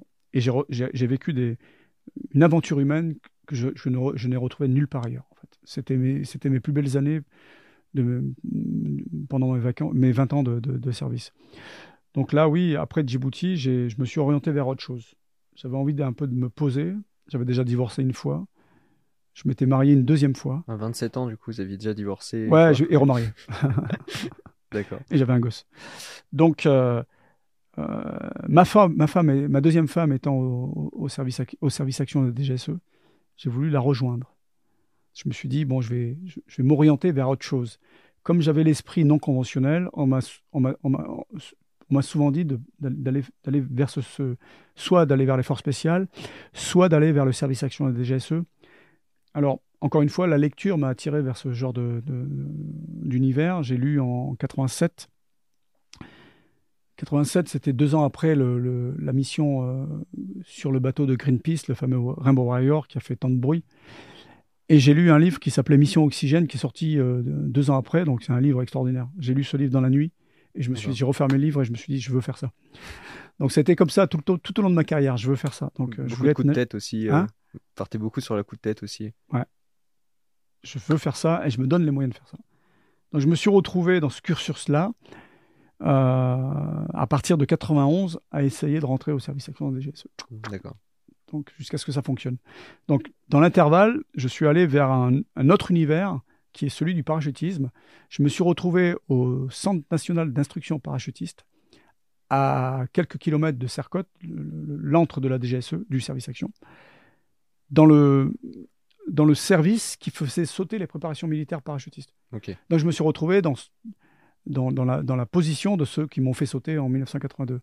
Et ce qui était drôle, c'est que j'ai retrouvé mon premier instructeur Dans ce, dans ce, dans ce, qui était toujours instructeur, il n'était plus sergent-chef, il était adjudant-chef.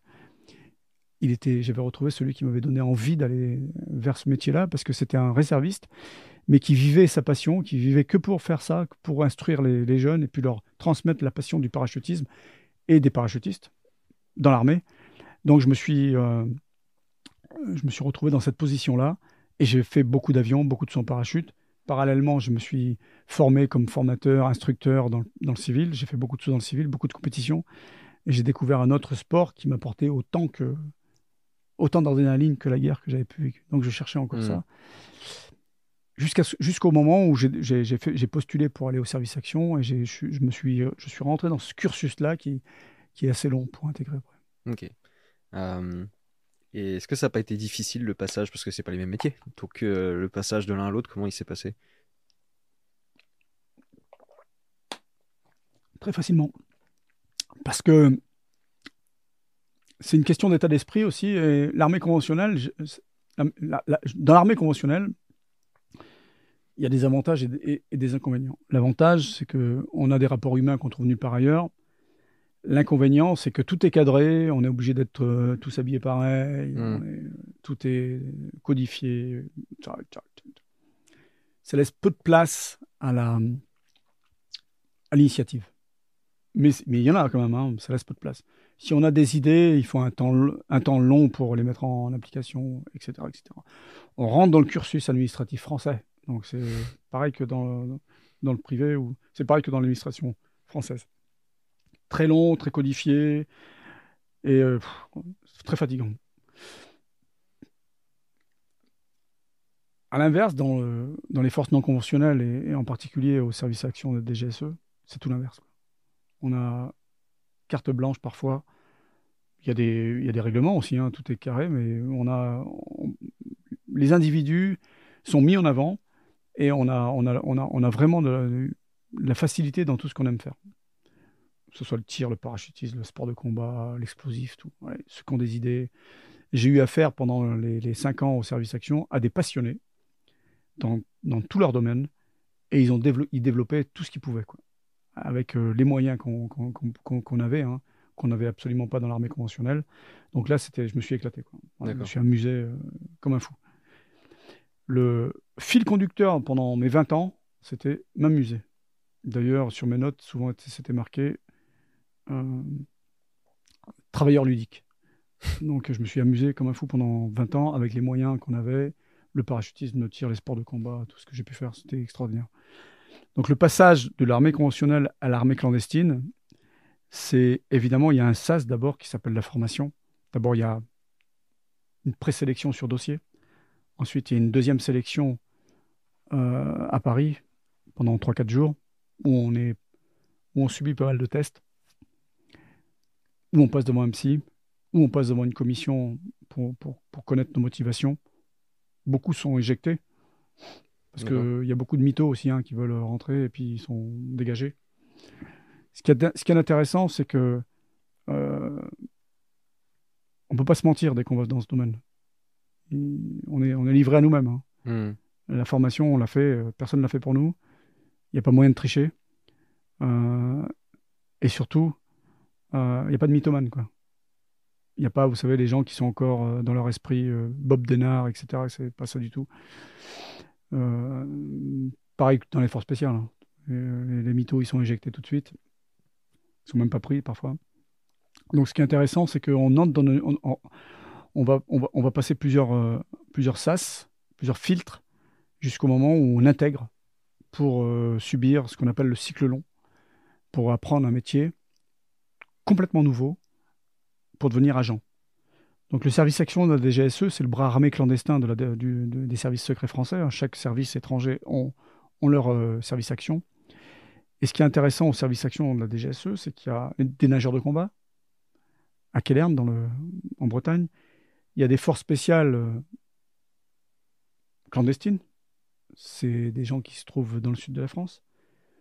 Il y a des agents clandestins à, à Orléans et il y a un état-major en banlieue parisienne.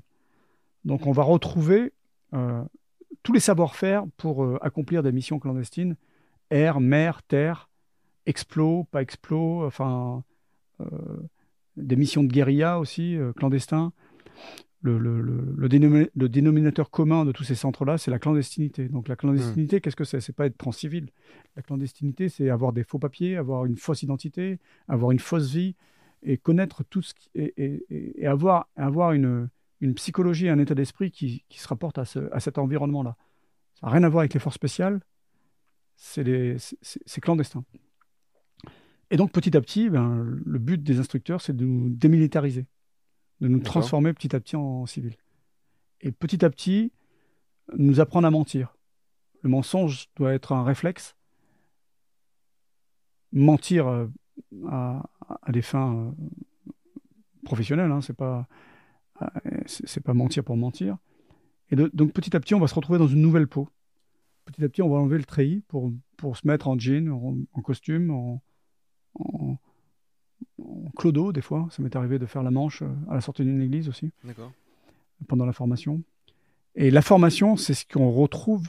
On va, on va, pendant cette formation-là, on va toucher à tous les métiers du service. C'est extraordinaire. On va être... Euh, premièrement, on va aller dans un stage guérilla où on va apprendre tous les métiers, tout ce qu'on peut faire dans une, dans une contre-guérilla, euh, comment former une contre-guérilla, comment, comment, euh, comment s'intégrer dans un pays en guerre et former des partisans pour faire tomber un gouvernement et prendre leur... tout ce que peuvent faire les trucs. Ça, c'est extraordinaire, mmh. pendant, pendant plus d'un mois. Ensuite, on va apprendre à être... On va aller dans les opérations aériennes clandestines. Euh, on est les héritiers du... Le, le service action, on est un peu les héritiers du, du, des services secrets français pendant la Seconde Guerre mondiale, le fameux B C R A, le, euh, qui, qui a été créé par De Gaulle, parce que De Gaulle, quand, était, quand il est arrivé à Londres, il n'avait rien. Mmh. Il avait... quatre cinq mecs qui l'ont accompagné, ils n'avaient pas de service d'action, ils n'avaient pas de service de renseignement, donc ils ont tout créé, ils ont créé de toutes pièces, donc il fallait après.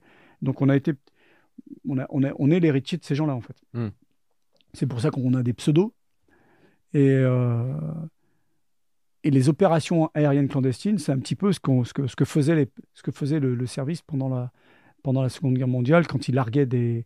des partisans en France, la nuit, quand ils posaient des avions, des avions dans, les, dans des champs, ou quand ils larguaient de l'armement à, aux, aux résistants. Donc tout ça, on, on, continue, on a continué à le faire, on continue à le faire. Donc on pose des avions dans des champs, on fait des élitroyages de nuit, on fait, euh, on, on, on fait des largages à très basse hauteur avec des gens, qui, avec des parachutes spéciaux. Euh, Ce, ce stage-là, il est, il est un des stages les plus importants du, du, du, de la formation également. Il dure assez longtemps et très intense, très dur, parce que on, tout se passe la nuit, en fait. Et, euh, et tous les stages sont éliminatoires, donc euh, on est noté en permanence, c'est ça qui est intéressant aussi. D'accord. Et, euh, et on... l'humilité du stage, c'est qu'on ne peut pas être bon partout.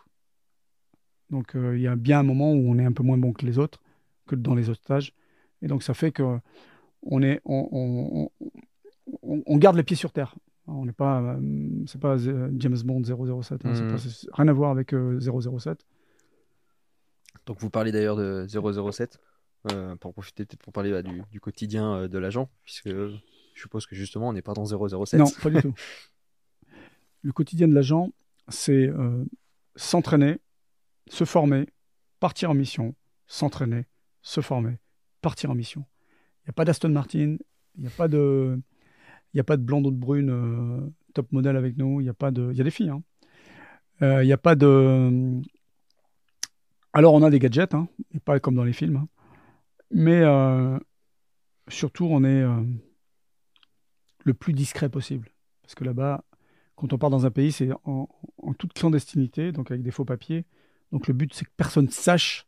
Mmh. Qu'il y a un agent de la, du service action des D G S E qui est en train de, qui est en train de, qui est en train de commettre des, euh, des missions euh, dans cette ville ou dans cette rue. Donc, c'est but... tout type de pays euh, alliés. Alors, ou... moi, j'ai travaillé essentiellement en Europe, euh, essentiellement sur les, sur le, sur les, les, les G I A, les, les islamistes de l'époque. C'était juste avant, euh, c'était les balbutiements d'Al-Qaïda, c'était juste mmh. avant Al-Qaïda. Euh, c'était les G I A algériens, marocains, c'était après la guerre d'Algérie, euh, la, guerre, la guerre civile en Algérie. Oui. Et on travaillait sur tous les groupes euh, qui étaient, dont les, les leaders, les artificiers, les financiers étaient en Europe. Donc on montait des dossiers à action sur ces gens-là. Okay. Donc pendant la formation, comme on touche à tous les métiers, une fois qu'on a touché à tous ces métiers-là, tous ces métiers correspondent à des cellules. La cellule... Euh, Euh, pour les opérations aériennes clandestines, la cellule pour la, la vidéo, la photo et les, la serrurerie, la cellule pour euh, le tir, euh, l'explosif, et cetera.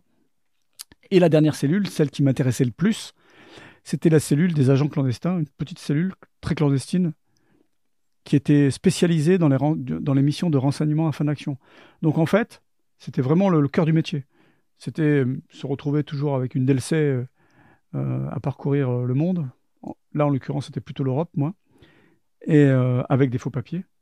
Donc, pendant la formation, une fois qu'on avait choisi nos cellules, on avait ce qu'on appelait une formation complémentaire qui nous permettait, dans cette formation complémentaire, de se créer une légende, de travailler sur sa légende, de choisir un nom, un prénom.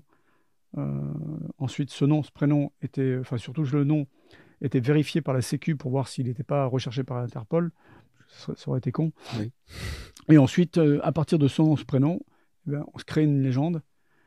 Et euh, cette légende, c'était une légende qui était, qui était lourde, quoi, qui était, qui était euh, euh, crédible surtout, avec un compte en banque, euh, euh, appartement, tout ça sous le, sous le nom qu'on avait choisi. Ça, c'était... ça aussi, c'était une forme d'adrénaline que mmh. je, je, je retrouvais, parce que franchir une frontière, la première fois que j'ai franchi une frontière avec mes faux papiers, je me suis dit, putain... Ah ouais, c'est... Je, je pars en mission, je suis un agent, quoi. Je suis un agent de la D G S E. Je, là, j'étais plus militaire avec mon béret rouge mmh. et mon, mon drapeau français. J'étais agent de la D G S E en jean basket, avec ma, avec ma valise, avec mes, mon fusil, c'était mes, mon appareil photo, euh, mes caméras, et cetera, et cetera.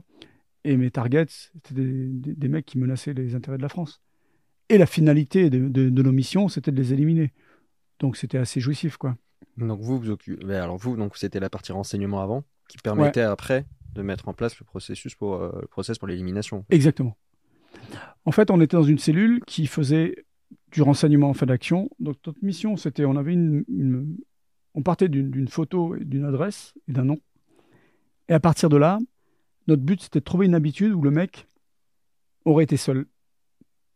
Parce qu'on avait... Euh, un de mes premiers chefs me disait, notre, euh, on a pour principe pas de femme, pas d'enfant. Notre règle, c'est pas de femme, pas d'enfant. Donc si on doit le tuer, s'il doit mourir, il doit mourir seul.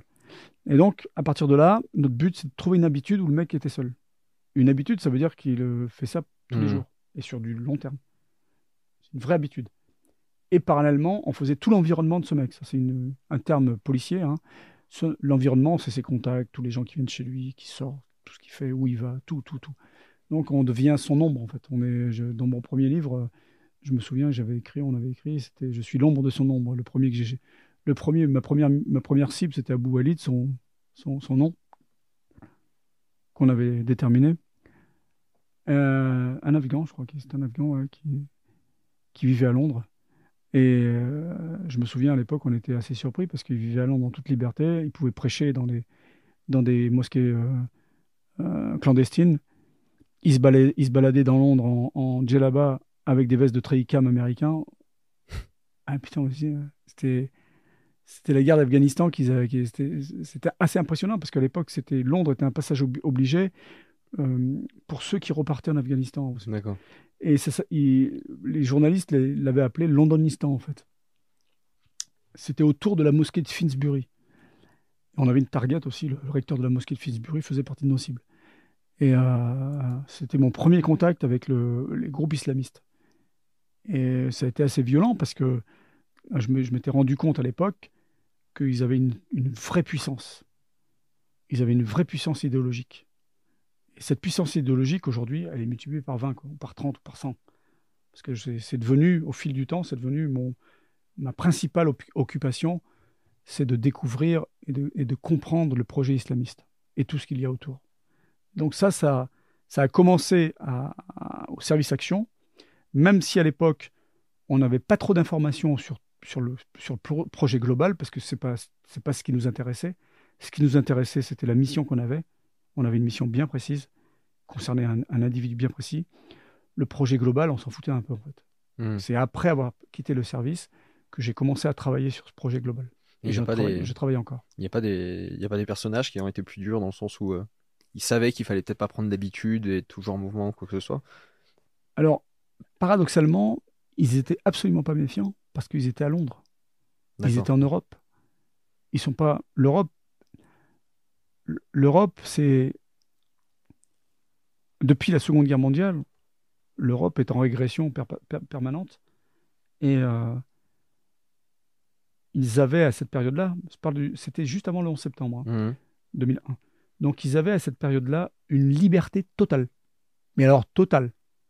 Ils pouvaient crier. Euh, je me souviens à l'époque, euh, le dimanche soir, j'allais euh, surveiller quelqu'un qui était euh, à Hyde Park Corner, à, euh, le, parc de, le grand parc euh, de Londres. Tous les dimanches soirs, tout le monde pouvait prendre la parole dans ce parc et dire ce qu'ils avaient envie de dire.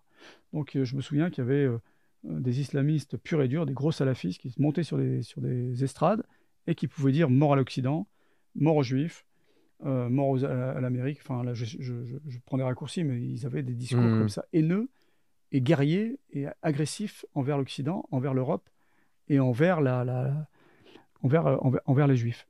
Et donc ça, à Londres, ils étaient en totale liberté pour ça. Donc eux, ils étaient de, de façon... Ils ne se cachaient pas. Okay. Ils avaient, à part quand il y avait des mosquées clandestines qu'on surveillait, mais les services anglais les connaissaient aussi, bien évidemment. Et jusqu'au onze septembre. Ça a un peu changé au septembre, mais ça, à Londres, hein, je, parle de, je parle de Londres, hein, ça a vraiment pris un tournant en deux mille cinq quand ils ont eu leurs propres attentats. En juillet deux mille cinq, ils ont eu leurs propres attentats et ils se sont aperçus que c'était des islamistes nés sur le territoire anglais. Ouais. Et ça, ça leur, a, ça leur a fait prendre conscience qu'il y avait un réel projet euh, derrière ces attentats et qu'il y avait euh, un ennemi intérieur. Bon, depuis, ça, ils sont un peu lâchés, un peu pris, mmh. hein, parce que je viens de... À Londres, aujourd'hui, je, je, je, je leur disais, quand j'étais là-bas, que ça allait être la première république islamique en Europe. Et je pense que ça sera le cas. Avant la France, avant l'Allemagne et avant la Belgique. Parce qu'ils sont gangrénés dans toute la, dans toute l'administration. La, toute l'administration anglaise est gangrénée par le salafisme et les frères musulmans. C'est terminé. À ce point-là ? À ce point-là. À ce point-là. Et en France, la phase de réaction, elle a eu lieu quand? Vous disiez vers deux mille cinq pour les... En France les Anglais, ouais. Jamais eu lieu? Non. En deux mille quinze, il y a une prise de conscience. Mmh. Après la, la, la vague d'attentats qui, qui, qui a eu lieu en France, il y a une prise de conscience sur les, la, la, la partie euh, violente du projet. Le projet, je l'ai, depuis que je travaille dessus, le projet, je l'ai, je l'ai divisé en trois parties. Le projet islamiste, qui a débuté en mille neuf cent vingt-huit avec, les frères, avec, avec la, la naissance des frères musulmans. Le projet des frères musulmans, c'est de rendre, entre guillemets, les lettres de noblesse à, à l'islam qu'ils avaient perdu à, après la, à la fin de l'Empire ottoman. La grandeur de cet islam-là avait disparu avec la, après, la seconde, après la Première Guerre mondiale, en mille neuf cent vingt-quatre, plus, plus précisément. Et euh, en mille neuf cent vingt-huit, quand, quand, le, les, quand le frère musulman euh, voit le jour, le but initial, le but final, par, par, pardon, c'est de s'implanter et d'implanter cet islam-là, cet islam-là en, en Occident et en particulier en Europe, qui est le ventre mou de l'islam, de, de, de, de l'Occident, avec cette facilité-là qu'on qu'on voit aujourd'hui, parce que euh, il, il s'engouffre dans le dans les failles de, de, de la, des, des droits de l'homme et, et, et ça, ça court à notre perte. Donc, pour revenir à votre question. Il y a dans ce projet musulman, dans ce projet islamiste, il y a une partie idéologique, une partie financement et une partie d'action violente. C'est un triptyque. Selon moi, la partie d'action violente, tout ce qui est attentat, groupe islamiste armé, Al-Qaïda... C'est la pointe émergée de l'iceberg, quoi. Exactement. C'est ce qui est le moins productif. Le financement, c'est intermédiaire, il en faut à tous les niveaux. Les pays qui financent le salafisme, les pays qui financent les mosquées, les pays... Euh, du Maghreb, et cetera, et cetera. Mais la, la partie la plus importante, c'est le la plus importante et la plus efficace, plus efficace qu'une Kalachnikov ou qu'une ou, ou, ou qu'un ou qu'un pain de plastique, c'est la partie idéologique. Et cette partie idéologique, c'est le, les revendications religieuses du quotidien, qui sont petit à petit, qui grignotent petit à petit les les comment dirais-je, en France, je dis qu'elles qu'elle grignotent la, la digue de la laïcité. Mais en Europe, cette digue-là n'existe pas parce que les, la, seule la France a ce qu'on appelle la, la fameuse laïcité, mais qui est, qui est, qui est plus adaptée à, à cette nouvelle menace. Et euh, le projet ira à son terme. Donc, euh, ils n'ont pas la même notion du temps que nous. Euh, L'Occident a la montre, mais eux, ils ont le temps. Donc, euh, on, il, ira, il ira au bout. Alors, je ne veux pas rentrer dans la...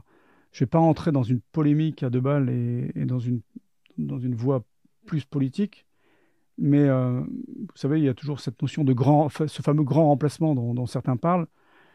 Moi, je pense que c'était une erreur de, de dire ça. Moi, je préfère parler d'un projet islamiste. Et ce projet islamiste, effectivement, c'est d'islamiser un maximum l'Europe. Je ne parle pas de France, hein, je parle de l'Europe. Mmh. Et c'est vraiment, ça a vraiment... Euh, bien avancé. Bon, c'est pas très optimiste. Non, non, mais je suis, non, non, je suis absolument réaliste. Hein. Ouais. Je le verrai pas, je serai mort avant, mais euh, ma génération le verra pas. La génération d'après, peut-être pas, mais la, la génération suivante, oui, hum. à cinquante, soixante-dix ans. Ouais. Ça ira à son terme. Parce que y a, cette force idéologique est plus importante que toute. Que tout ce qu'on peut. Et c'est pour ça qu'au début de notre entretien, je parlais de faiblesse. Et mmh. nous sommes devenus faibles face à ça.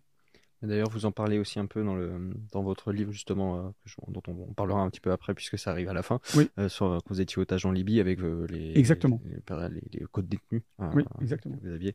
Euh, qui, euh... Mais ça, de, façon, on, de toute façon, on aura l'occasion d'y revenir. On va reprendre tant qu'on est sur la, la D G S E.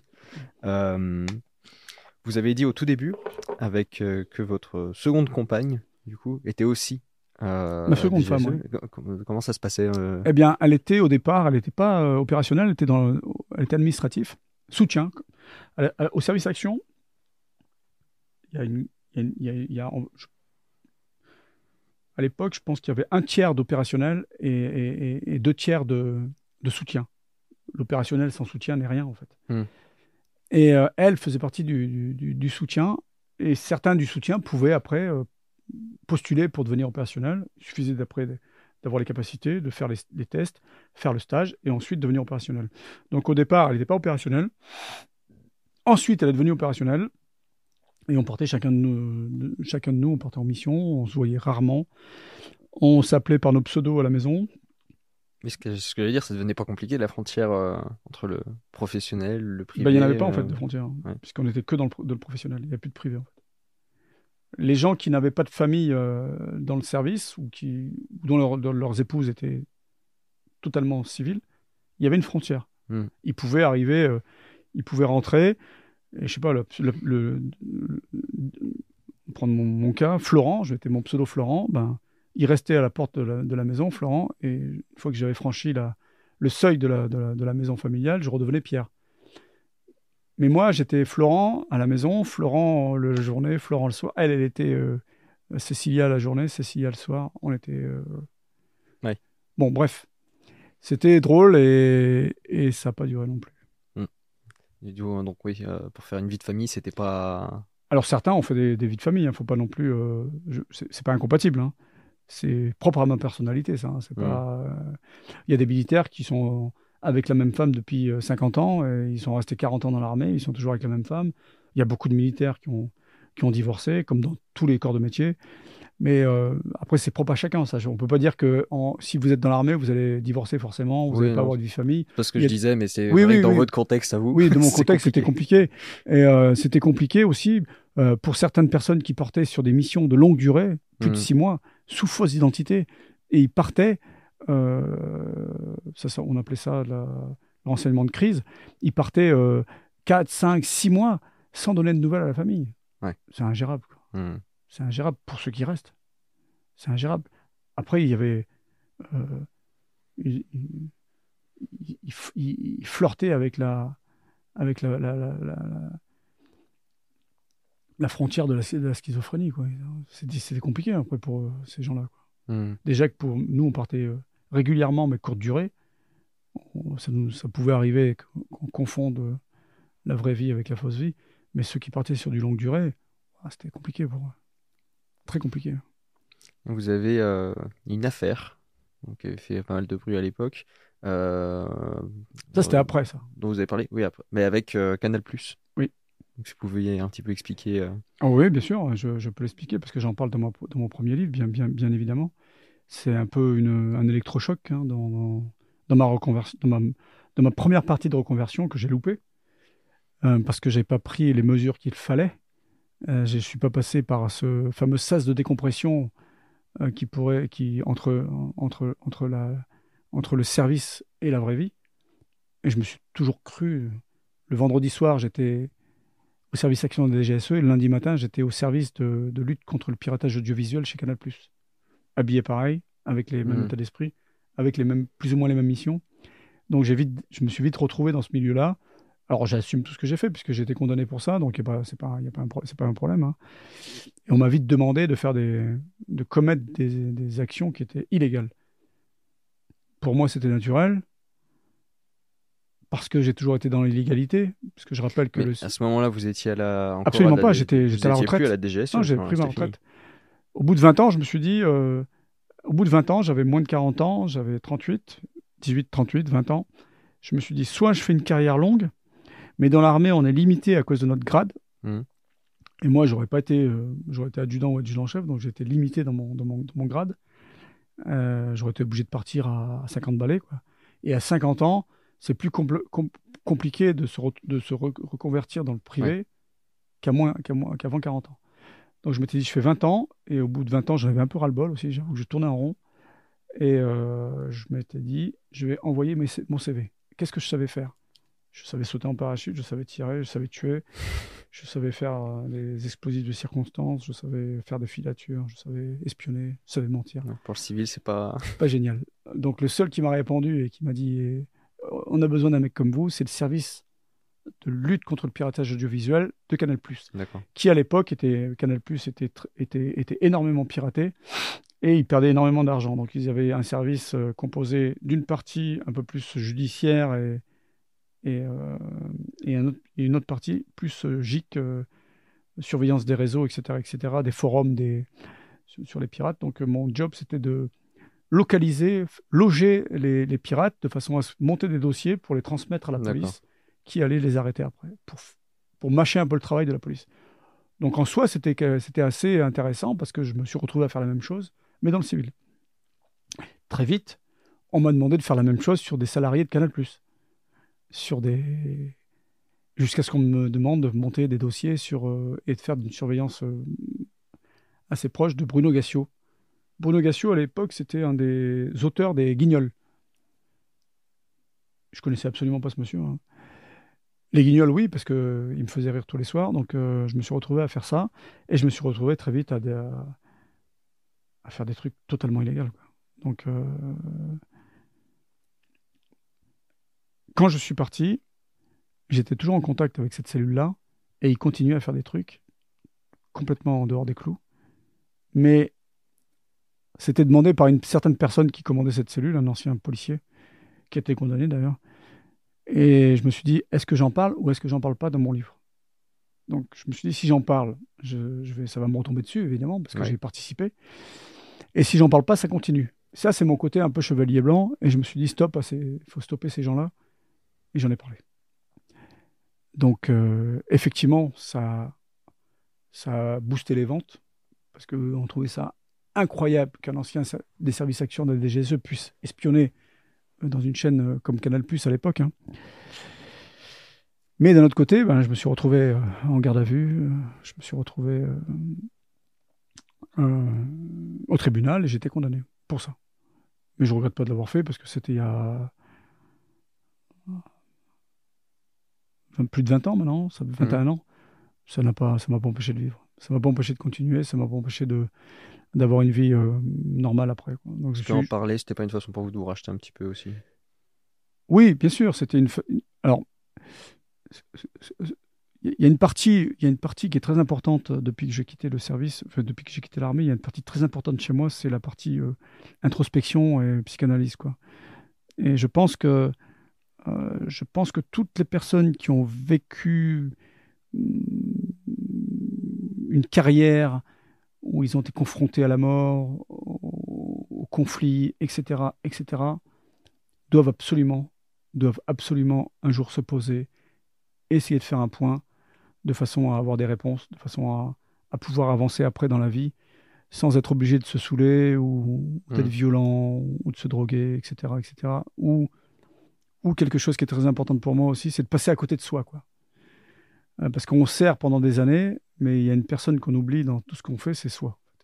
Et pour moi, euh, en quittant le, en quittant l'armée, en quittant tout ce que j'ai pu faire de, de, dans, avant quarante ans, eh bien, c'était la plus importante, euh, la plus importante de, des choses, c'était d'essayer d'aller à ma rencontre. Et quand j'étais à Canal+, j'ai continué à faire un peu n'importe quoi, sans savoir qui j'étais, où, où j'allais. Et je me souviens, un soir, je me suis dit... Euh, à force de fouiller dans les poubelles, je vais devenir une poubelle, quoi. Grâce à certaines rencontres, mmh. j'ai pu prendre conscience que j'avais autre chose à faire que ça et que je n'avais pas eu cette, euh, ce, ce, ce début de vie pour, pour, pour finir à faire n'importe quoi dans une société privée, comme Canal+. Donc ça m'a aidé euh, de faire ce bouquin, ce premier livre, ça m'a aidé aussi à dire à certaines personnes qui j'étais, de ma famille, qui ne me connaissaient pas. Et ça m'a aidé aussi à essayer de me racheter de ce que j'avais fait chez Canal+. C'était une très bonne chose parce que ça fait ressortir beaucoup de douleur, beaucoup de violence. En revanche, ça permet d'avancer mmh. et ça permet de d'aller vers le mieux, quoi, en fait. Je, et depuis vingt ans, je fais, je n'ai de cesse que d'aller essayer d'aller euh, euh, me rencontrer à chaque fois un petit peu plus et d'aller vers ce euh, cette philosophie de la vie où je suis euh, euh, à la fois euh, moi, j'aime bien cette nostalgie euh, heureuse et, et aujourd'hui, je suis dans le partage. Et, tout, et grâce à euh, ma prise de conscience et mon introspection que j'ai pu faire depuis, ce, depuis toutes ces années. Et ça, en fait, euh, euh, je pense que c'est la meilleure des choses qui, me suis arri- qui, me, qui, qui a pu m'arriver depuis que j'ai quitté le service, c'est d'être aujourd'hui en paix avec moi-même et, et d'être dans cette philosophie-là. On affronte euh, ces démons plutôt que de les enterrer hein, discrètement. Alors, c'est exactement ça en fait. Euh, euh, d'avoir découvert le monstre qui sommeillait en moi et de pouvoir continuer à vivre avec et de le... de l'apprivoiser plutôt que d'essayer de l'enterrer alors que ça ressort euh, inexorablement un jour ou l'autre, ça ressort. Oui, absolument. Euh, après donc votre passage euh, donc D G S E et puis civil, ouais. Là, euh, vous manquez peut-être encore un peu d'aventure. Oui. Donc vous dites, vous allez vous mettre, vous allez euh, vous lancer dans la sécurité privée. Oui. Ça se passe comment, pourquoi, et cetera. Alors c'était la période de, de la deuxième guerre en Irak, euh, deux mille trois. J'étais encore chez Canal+, je partais de Canal+, j'avais besoin de changer, j'avais vraiment besoin de, d'aller dans, aux antipodes de ce que je savais faire. Donc après Canal+, j'ai acheté un bar à vin, j'ai fait du théâtre, j'ai fait de la peinture, j'ai fait ce premier livre, qui a amené un deuxième livre, et euh, je suis allé vers un univers qui était total opposé de, de, du mien. Et euh, ensuite, j'ai rencontré une autre personne avec qui j'ai vécu. Euh, je suis allé... J'ai rencontré plusieurs personnes, dont une personne qui m'a dit « Pierre, je sais que toi, ton, ton objectif, c'est de transmettre. » Donc, il m'a formé à la transmission, au coaching. Donc, je suis allé vers cette, vers cette voie-là. J'ai pas mal transmis, j'ai été, j'ai pas mal de coaching. Et de fil en aiguille, je me suis retrouvé aussi à être recruté dans une société euh, de sécurité pour restructurer les services, pour motiver des gens, pour rebooster certaines personnes, pour créer un peu de cohésion, pour faire des séminaires de cohésion, et cetera, et cetera. Un peu à ma, à ma, à ma méthode, hein, comme méthode un peu militaire, les fameux team building euh, mmh.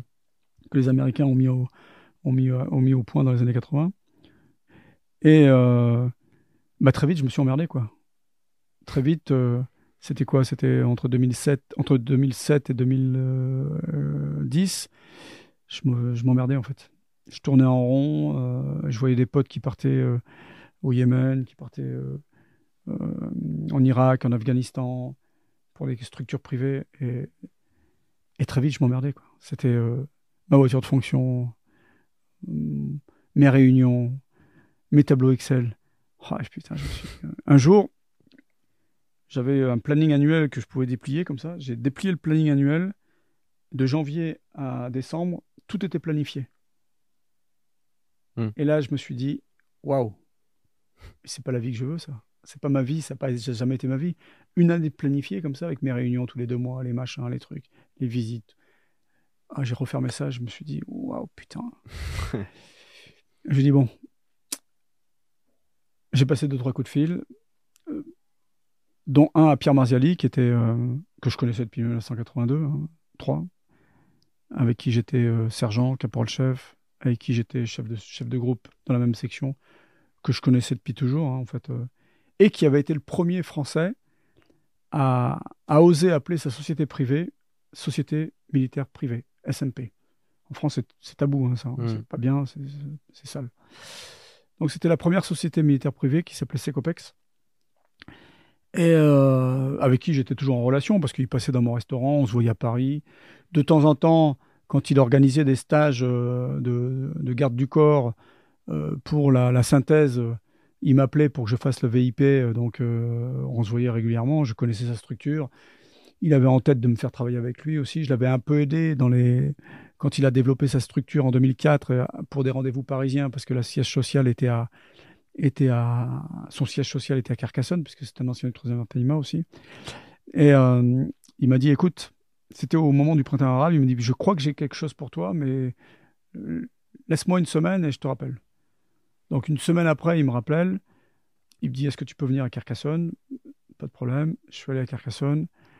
Et il m'a dit « Voilà. » Voilà, il m'a expliqué un peu ce qui, comment il travaillait, comment il vivait. Il avait un unique client, il, il, avait, il, avait, il avait une partie formation dans sa société française et une partie renseignement dans sa société internationale, Secopex International, avec un seul client qui était américain.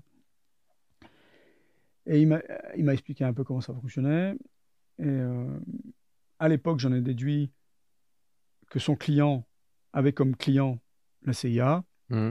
avec comme, oui, comme euh, client la C I A, parce que les Américains, ils aiment bien sous-traiter, hein, ils, sous ils sous-traitent beaucoup de choses.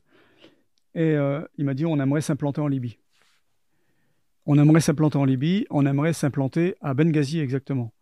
Benghazi, à l'époque, c'était le, le fief du, du Conseil national de transition, les, les, euh, les rebelles anti-kadhafistes, anti-Kadhafi qui voulaient faire tomber ce régime pour prendre leur place.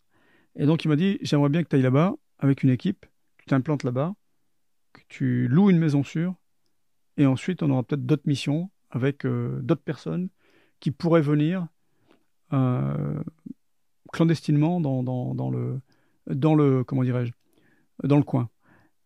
Et parallèlement, il m'a dit, il faudrait aussi prouver, démontrer que derrière, la, la, derrière cette fameuse révolution libyenne, il y avait en, il y avait en fait les, les, les réseaux islamistes, mmh. le Qatar et d'autres euh, d'autres groupes islamistes qui voulaient se mettre en place et qui voulaient prendre le, le pouvoir. Et ça s'est avéré exact, puisque la première chose que le Conseil national de transition a, a mis en place quand Kadhafi est mort, c'est le rétablir la charia.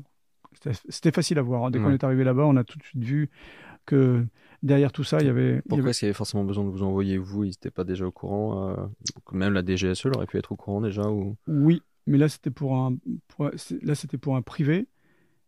Alors, il n'y avait pas que ça. Là, je schématise un peu. Hein. Il, mmh. avait, il, avait d'autres, il avait d'autres missions. Hein. Mais il y avait aussi la, cette fameuse maison sûre. Cette fameuse maison sûre, les services n'auraient pas pu le faire. D'accord. Et donc là, on était un, un, groupe, un groupe privé avec une mission visible, une mission invisible. Une mission visible, c'était de proposer nos, nos, nos services au Conseil national de transition pour faire de la formation militaire. C'était aussi de créer un corridor de sécurité entre l'Égypte et Benghazi, entre Le Caire et Benghazi, où on, faisait, on, on aurait fait des accompagnements de, euh, de journalistes, par exemple, pour, pour, pour mmh. qu'ils soient en totale sécurité. Moi, parallèlement, je faisais du renseignement. J'avais tout le matériel pour faire du renseignement. Et pour transmettre à notre client euh, tout ce que je pouvais voir, les photos, les positions, G P S, et cetera, et cetera. Parallèlement, lui, il faisait du renseignement à Tripoli pour ce même client, pour essayer de localiser Kadhafi. C'était une sorte de billard à trois bandes, c'est assez compliqué à expliquer, mais euh, il m'avait choisi parce que je venais du, du parce qu'il me connaissait déjà depuis trente ans et il savait qu'entre nous il y avait totale confiance, et aussi parce qu'il avait d'autres euh, projets à me proposer demandés par son client américain. D'accord. En gros, le client américain, il vous envoyait sur cette première mission en mode on... baptême du feu et exactement. Après on verra. Si, si vous voulez, une fois, qu'on, une fois que j'étais implanté là-bas et que j'avais démontré que j'étais capable de, de, de, de, de mener à bien des missions, une mission clandestine là-bas, là, quand je suis allé le chercher, parce qu'il est venu le, le onze mai sur place, parce qu'on avait des rendez-vous le douze, avec le pouvoir en place, le pouvoir de transition, euh, entre, entre la frontière égyptienne et Benghazi, il m'a demandé, il m'a dit... Il m'a dit, je vais, te, il m'a dit je, je vais te dire exactement pourquoi aussi je, je, je, je t'ai choisi. Parce que le client me demande si, si on est capable de monter des cellules, une cellule pour éliminer certains chefs islamistes au Proche-Orient et en Europe. Donc c'est vraiment un truc euh, mmh. en parallèle. Alors je lui dis, techniquement, bien, bien évidemment, c'est possible, hein, parce que c'est pas compliqué à mettre en place. Hein. Après, euh, il faut des moyens financiers, il faut des moyens humains... Après, il y a la partie juridique hein, qui, est... Bah, qui est plus importante parce que c'est totalement interdit en, en... en Europe. Tout ça, on n'a pas eu le temps de l'aborder. Mais lui, il m'a dit, dit le, le client aimerait qu'on monte une cellule parce que, alors après ce que j'ai compris, il y avait d'autres cellules qui, étaient cré... qui avaient été montées comme ça un peu partout dans le monde par, ces... par d'autres structures privées. Et euh, il sous-traitait euh, sous des... certaines éliminations d'islamistes. De... De... Alors moi, je suis favorable à ça.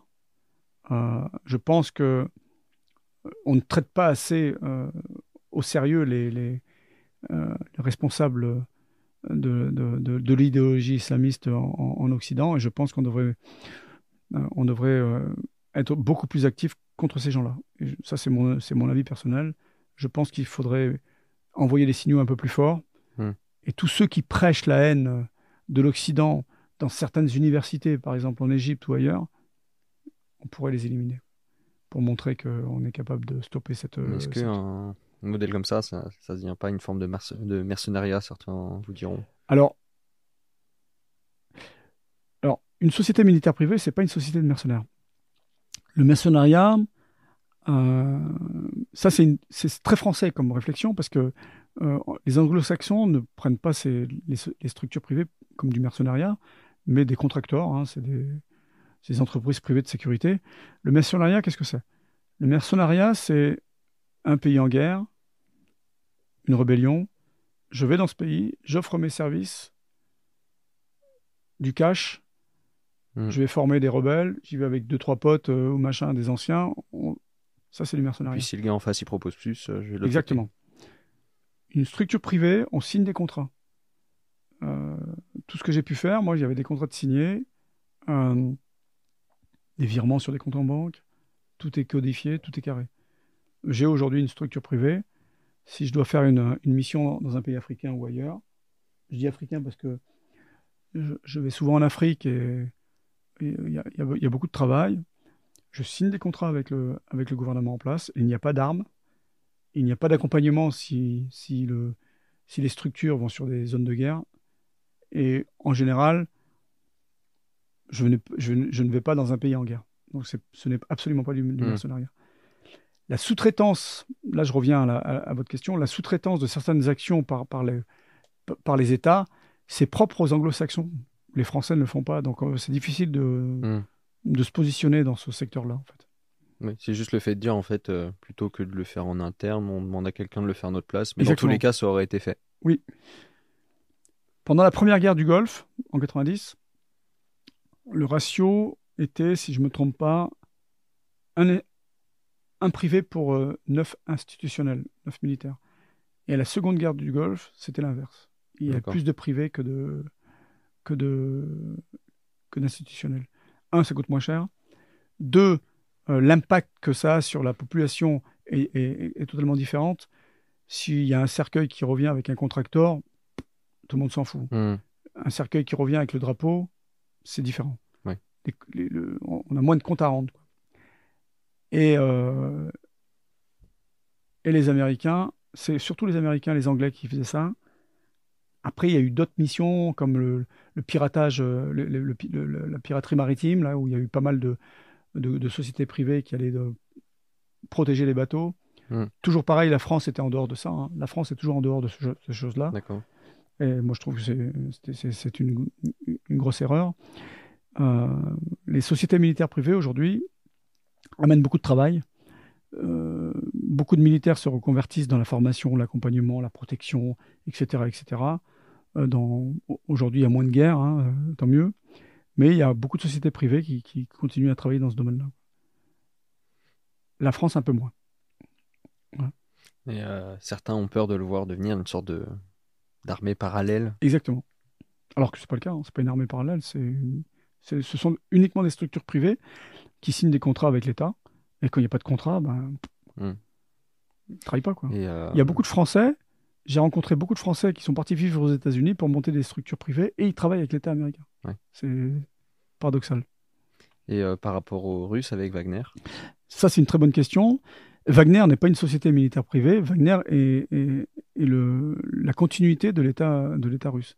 Il n'y a pas de société privée en Russie, c'est ils ont, ils ont, c'est interdit. Donc je crois que Wagner, son siège social est en Amérique du Sud. Mais Wagner, c'est le prolongement de, de l'armée russe. Mmh. Ce n'est pas, pas une société privée. Hein. Et ils commettent énormément de dégâts en Afrique. Et ça... Cette ambiguïté-là, je, on est, je me souviens, il y a, il y a, il y a quelques mois, j'ai été obligé d'expliquer à, à un ministre d'un pays africain au, dans, dans lequel j'avais, avec lequel je, je, je suis en, en, en, en affaires, leur expliquer que les sociétés privées en Europe n'étaient pas Wagner.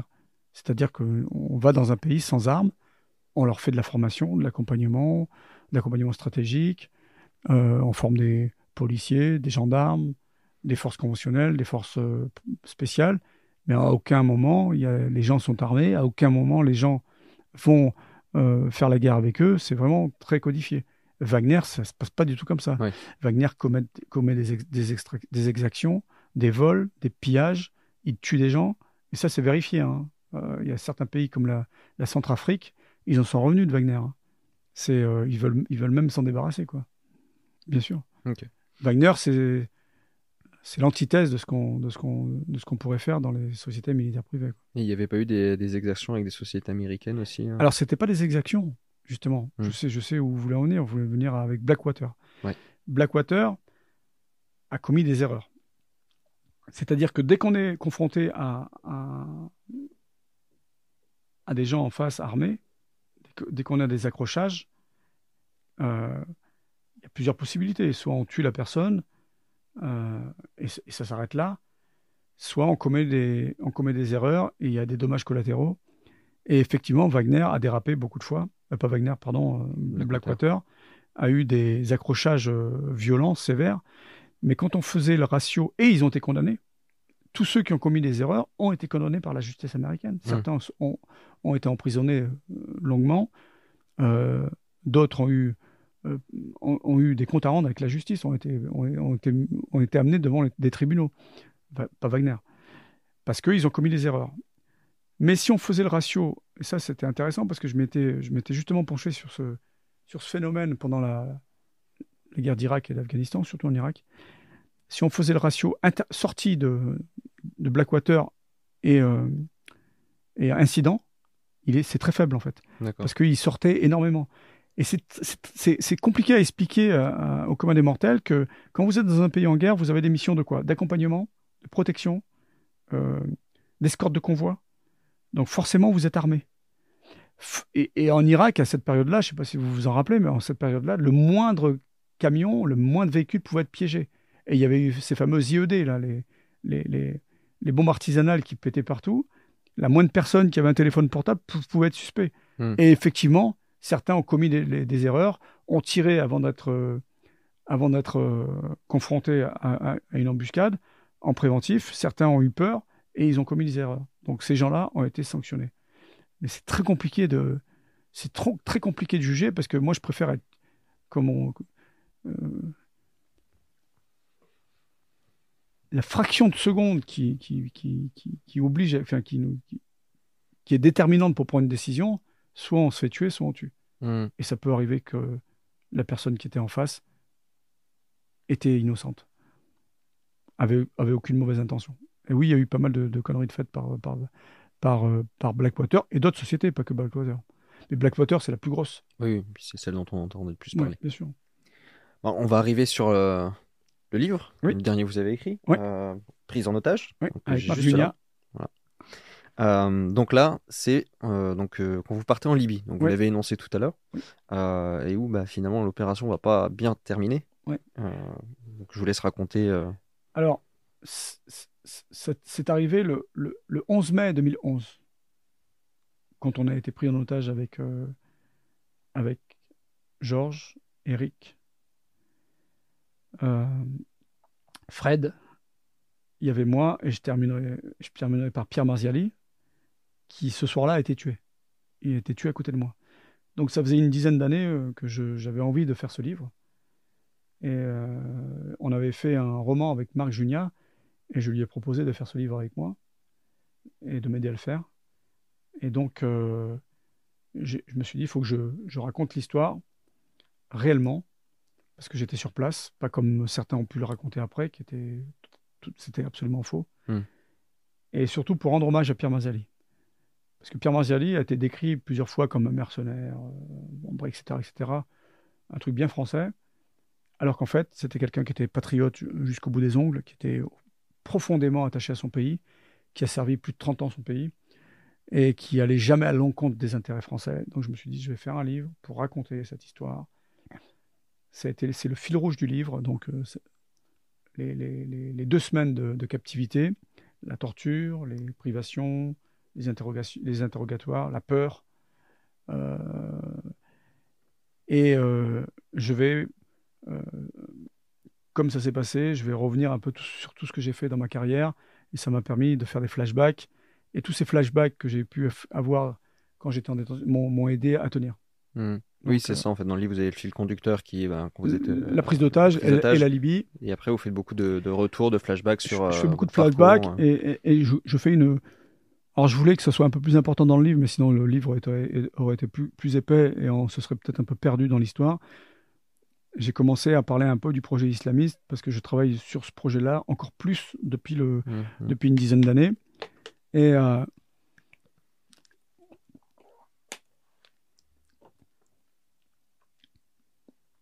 donc j'ai mis du temps à, à, à, à me lancer dans ce bouquin. Et je trouve que c'est une très bonne chose. Et euh, j'explique comment on peut tenir au bout de... Comment on peut tenir quand on pense qu'on va mourir euh, chaque jour. J'explique euh, euh, pourquoi euh, mes, mes conversations que j'ai pu avoir avec les islamistes de là-bas, avec ceux qui m'avaient enlevé, avec ceux qui étaient avec moi dans la cellule. J'explique un peu euh, euh, qui était Pierre Marziali, et, et, bien évidemment. J'ai mis des photos pour une fois aussi, pour montrer quelques photos de ma, de ma carrière, de mmh. mon enfance, euh, de mon passage à la D G S E, des photos avec Pierre. Et j'explique aussi pourquoi euh, j'y suis allé. Euh, comment je suis revenu, comment j'ai vécu ça. Et j'explique qu'on est... Alors ma première soirée, ma première soirée quand, quand on s'est retrouvé euh, allongé par terre dans cette rue sombre de Benghazi, avec les mains derrière la tête, quand il tire euh, dans le dos de Pierre, quand il nous jette dans les camions, dans les véhicules plutôt, dans les, dans les Ford Galaxy, bandés, attachés. J'explique comment je me suis retrouvé dans cette, euh, dans cette cellule noire, pourrie. Et j'explique ma première confrontation en face-to-face, comme ce soir-là, avec le mec cagoulé qui était entre I C A M euh, en face de moi et celui qui était à ma gauche, qui me tapait dessus. Oui, vous leur aviez donné des surnoms. Euh, ouais, le cagoulé, Omar Sharif, le maigrelet. Euh, et euh, j'explique ma, ma première confrontation avec lui ce soir-là, où toute ma rage est ressortie quand je lui ai dit « Écoute, euh, je te dirai rien parce que je sais rien, parce qu'il pensait qu'on travaillait pour Kadhafi. Il voulait connaître euh, l'endroit où on avait caché l'armement, il voulait connaître euh, le nom et les numéros de téléphone du, des, des, du réseau qu'on avait à Tripoli et à Benghazi. » Et au fil des coups, je, je, je, je, je me suis transformé en, en animal et je lui ai dit que je ne lui dirais rien, parce que je ne savais rien. Et je lui ai dit « Écoute, on, autant que tu me tues tout de suite. » Et j'ai dit, j'ai demandé plusieurs fois de m'en mettre une. Et il n'a jamais fait. On est resté en, à se regarder assez intensément pendant plus, plusieurs secondes, qui m'ont paru une éternité. Et quand il a baissé les yeux, je me suis dit, me tuerai pas ce soir. Et mmh. il m'a dit, euh, on ne va pas te tuer tout de suite. Tu vas retourner dans ta cellule. Dans trente minutes, on vient te chercher. J'ai passé les trente minutes les plus longues de ma vie. Et au bout d'un moment, quand j'ai vu que la lumière... Euh, du jour arrivé par le, la petite fente qu'il y avait euh, au-dessus de la, de la plaque blindée de la, de, la, de la cellule, je me suis dit, ils m'ont pas tué, je pense qu'ils vont, je pense qu'ils me tueront pas. Mais chaque jour, ils me disaient qu'ils allaient me tuer, chaque jour, je pensais qu'ils allaient me tuer, et chaque jour, je le vivais comme le dernier, et c'était assez compliqué, quoi. J'avoue que vous avez quand même eu une vie euh, où vous avez risqué votre vie ouais. plusieurs fois. Ouais. Là, cette fois-ci, ça se passe comment? La peur est liée... Ah ben, j'ai eu, c'est la première fois que j'ai eu peur. Je ne connaissais pas ce sentiment-là parce que je ne maîtrisais rien, je n'étais pas armé déjà, je n'avais pas d'armement. Hein. Et euh, je n'étais pas, j'étais pas au service de la France, je, personne n'allait venir me chercher. Je me suis dit, soit je me démerde, je m'évade, soit euh, je vais mourir là, quoi. Ça, c'était le du mercredi au samedi soir. Jusqu'au jour on, on, on, où on voit le représentant de l'État français là-bas, qui, qui était une sorte de... d'ambassadeur, je me suis dit, bon, si on voit quelqu'un, de... si on voit un Français, c'est qu'ils sont au courant, parce que je ne savais pas si les Français étaient au courant. Donc je me suis dit, l'État français ne laisse pas mourir ses, ses ressortissants, ils vont, et comme les... dans, notre, dans notre malheur, il y avait quand même le... on avait quand même cette chance que l'État français aidait ses rebelles. Oui, enfin, c'est assez ironique. C'est assez ironique, ouais. Parce que, en fait, par ricochet, l'État français aidait les islamistes. Oui. C'était la grosse erreur des Français. Les, les Français aidaient le Conseil euh, ouais. de, de transition. Pour mettre en place euh, une charia. Euh, qui en fait était euh, infiltrée par... Oh, bah, ils étaient plus qu'infiltrés. Ils étaient les islamistes. C est, c est, c est... Et c'était ces islamistes qui vous avaient capturé euh, en pensant que vous travailliez pour euh, Kadhafi. Kadhafi. Et ces islamistes-là étaient encore plus tortionnaires que, que Kadhafi, ou autant, parce qu'ils pratiquaient la torture, électricité, et cetera, et cetera, battaient des gens. Et euh, j'en ai vu, je, je l'ai vu de mes propres yeux, parce que dans ma cellule, il y avait un, un, un ingénieur informatique qui me montrait ses poignets et ses, et ses chevilles, sur lesquelles étaient, étaient, elles étaient, ils étaient, elles étaient, ils étaient marqués, ils étaient marqués, ils étaient marqués, ils étaient brûlés en fait, parce qu'ils mettaient les, ils mettaient les fils électriques mmh. autour du, des, des poignets et des chevilles pour les, pour les travailler à l'électricité. Donc ils étaient, ils étaient pas, c'était pas uniquement pour la liberté, c'était pour euh, imposer, pour imposer, un, pour mettre en place un État islamique. Euh, l'erreur des Français a été, des Européens, mais des Français en particulier, à vo... les avoir armés, les avoir financés, les avoir accompagnés, avoir été complices du Qatar, parce que le Qatar était aussi dans, dans le coup. Et euh, c'est comme ça depuis de nombreuses années avec l'islamisme, avec les États qui propagent le salafisme, et, comme le Qatar et l'Arabie Saoudite. On ne peut pas être à la fois un, lutter contre l'islamisme et être euh, partenaire de ceux qui propagent l'islamisme. C'est absolument euh, inconcevable et ils sont, on est complètement à côté de la plaque. Mmh. Ça me fait penser à ceux qui étaient euh, complices du nazisme euh, dans les années trente. C'est exactement la même chose. L'islamisme et le nazisme du vingt et unième siècle. Ils ont le même projet, ils ont le même but, ils n'ont pas le même moyen pour y arriver. Et les mêmes moyens pour y arriver, c'est tout.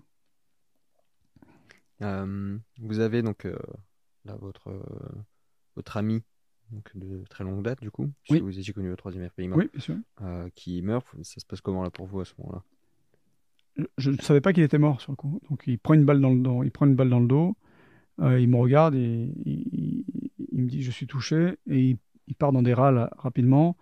Euh, très vite, hein, les gens nous ont relevés, attaché les mains dans le dos. Et vous demandez des docteurs.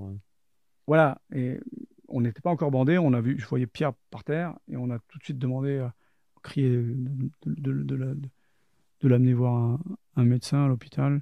On l'a vu être ramassé par les, par les bras et jambes, être jeté dans le pick-up qui était, euh, qui était avec les trois véhicules qui nous ont, qui nous ont, dans lesquels il y avait tous ceux qui nous ont arrêtés. C'était un pick-up avec un bitube de quatorze cinq, euh, des, des mitrailleuses euh, soviétiques qui étaient comme ça, sur le pick-up, donc ils l'ont jeté dedans. Ensuite, plus de nouvelles. Donc après, on est rentré dans une, après, on est rentré dans une phase de survie, quoi. Je savais pas où étaient les, les autres. Je ne savais pas si Pierre était encore en vie. Jusqu'au moment où on vient me chercher, euh, c'était le samedi, on vient me chercher pour m'amener dans une pièce.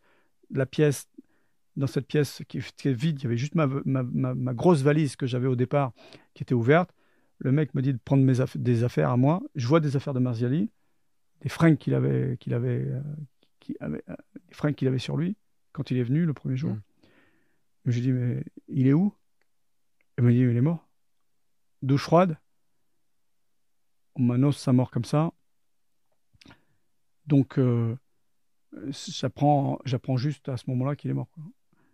Euh, donc, je pense qu'il a été tué sur le coup, hein, parce que mmh. euh, l'impact à bout portant, ça a causé, a causé des dégâts irrémédiable, quoi. Et, euh...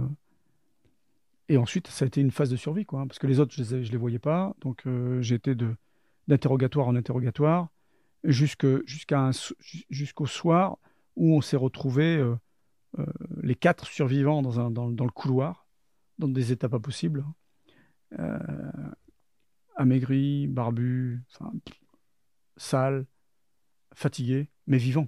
Mm. Euh, jusqu'au, jusqu'à ce fameux soir où ils nous ont réunis dans une pièce. On était assis sur des chaises, de, chaises de, en plastique de jardin, sales, blanches, très sales. Derrière nous, il y avait un, une pièce sombre comme ça. Derrière nous, il y avait un drapeau euh, avec des inscriptions en arabe, je ne sais pas ce qu'il y avait écrit. Devant nous, une caméra. Et un peu comme dans les... Quand ils, quand ils, quand ils égorgeaient des gens. Là, de... ouais. Là ce n'était pas le cas, bien évidemment. C'était uniquement pour nous filmer et nous dire qu'on était des espions. Il fallait qu'on dise qu'on était des espions, qu'on avait été bien traités, qu'on était venus en, en Libye pour espionner ces gens, et cetera, et cetera. Donc chacun devait lire un petit texte, jusqu'à moi, où le texte que je devais lire, où je devais dire que j'avais espionné, voilà, je, je refusais de le lire. Et, et donc ça, ça, a causé, ça a causé un peu de... Ça a causé un peu de problème ce soir-là. Et là, je me suis dit, bon, je vais, je vais dire ce qu'ils veulent. Comme ça, on, je pense qu'on peut être libéré comme ça. Donc, effectivement, une fois qu'on avait lu le texte, On a su indirectement et officieusement que le lendemain, on allait être expulsé, expulsé plutôt de, de, de la Libye. Euh, donc cette nuit-là était encore une nuit blanche où je me suis recroquevillé sur moi-même. J'avais ma valise, il m'avait filé ma valise qui était vide. J'avais deux trois, deux, deux, trois chaussettes et un, un, un vieux pantalon qui traînait. Je m'étais dit, si on est expulsé, ce sera uniquement par la route parce que le, le, le, le, l'espace aérien était fermé là-bas, donc ce serait forcément par la route. Et comme il m'avait promis la mort, je me suis dit, s'ils ne m'ont pas tué euh, encore, c'est qu'ils me tueront entre le moment où on va être entre, entre Benghazi et la frontière égyptienne. Mmh. Donc je m'étais dit, je ne bois pas de la nuit, je ne dors pas de la nuit, je reste concentré, je pisse autant que je peux, comme ça je resterai dans le véhicule, je ne sortirai pas du véhicule. Et euh, ils me tueront pas en disant, il a essayé de s'échapper euh, ou nous a attaqué, donc je ne bougerai pas du véhicule. Donc c'est exactement ce qui s'est passé. On est parti très tôt le lendemain matin, parce qu'il y a à peu près sept cents kilomètres qui séparent la frontière égyptienne au, à Benghazi.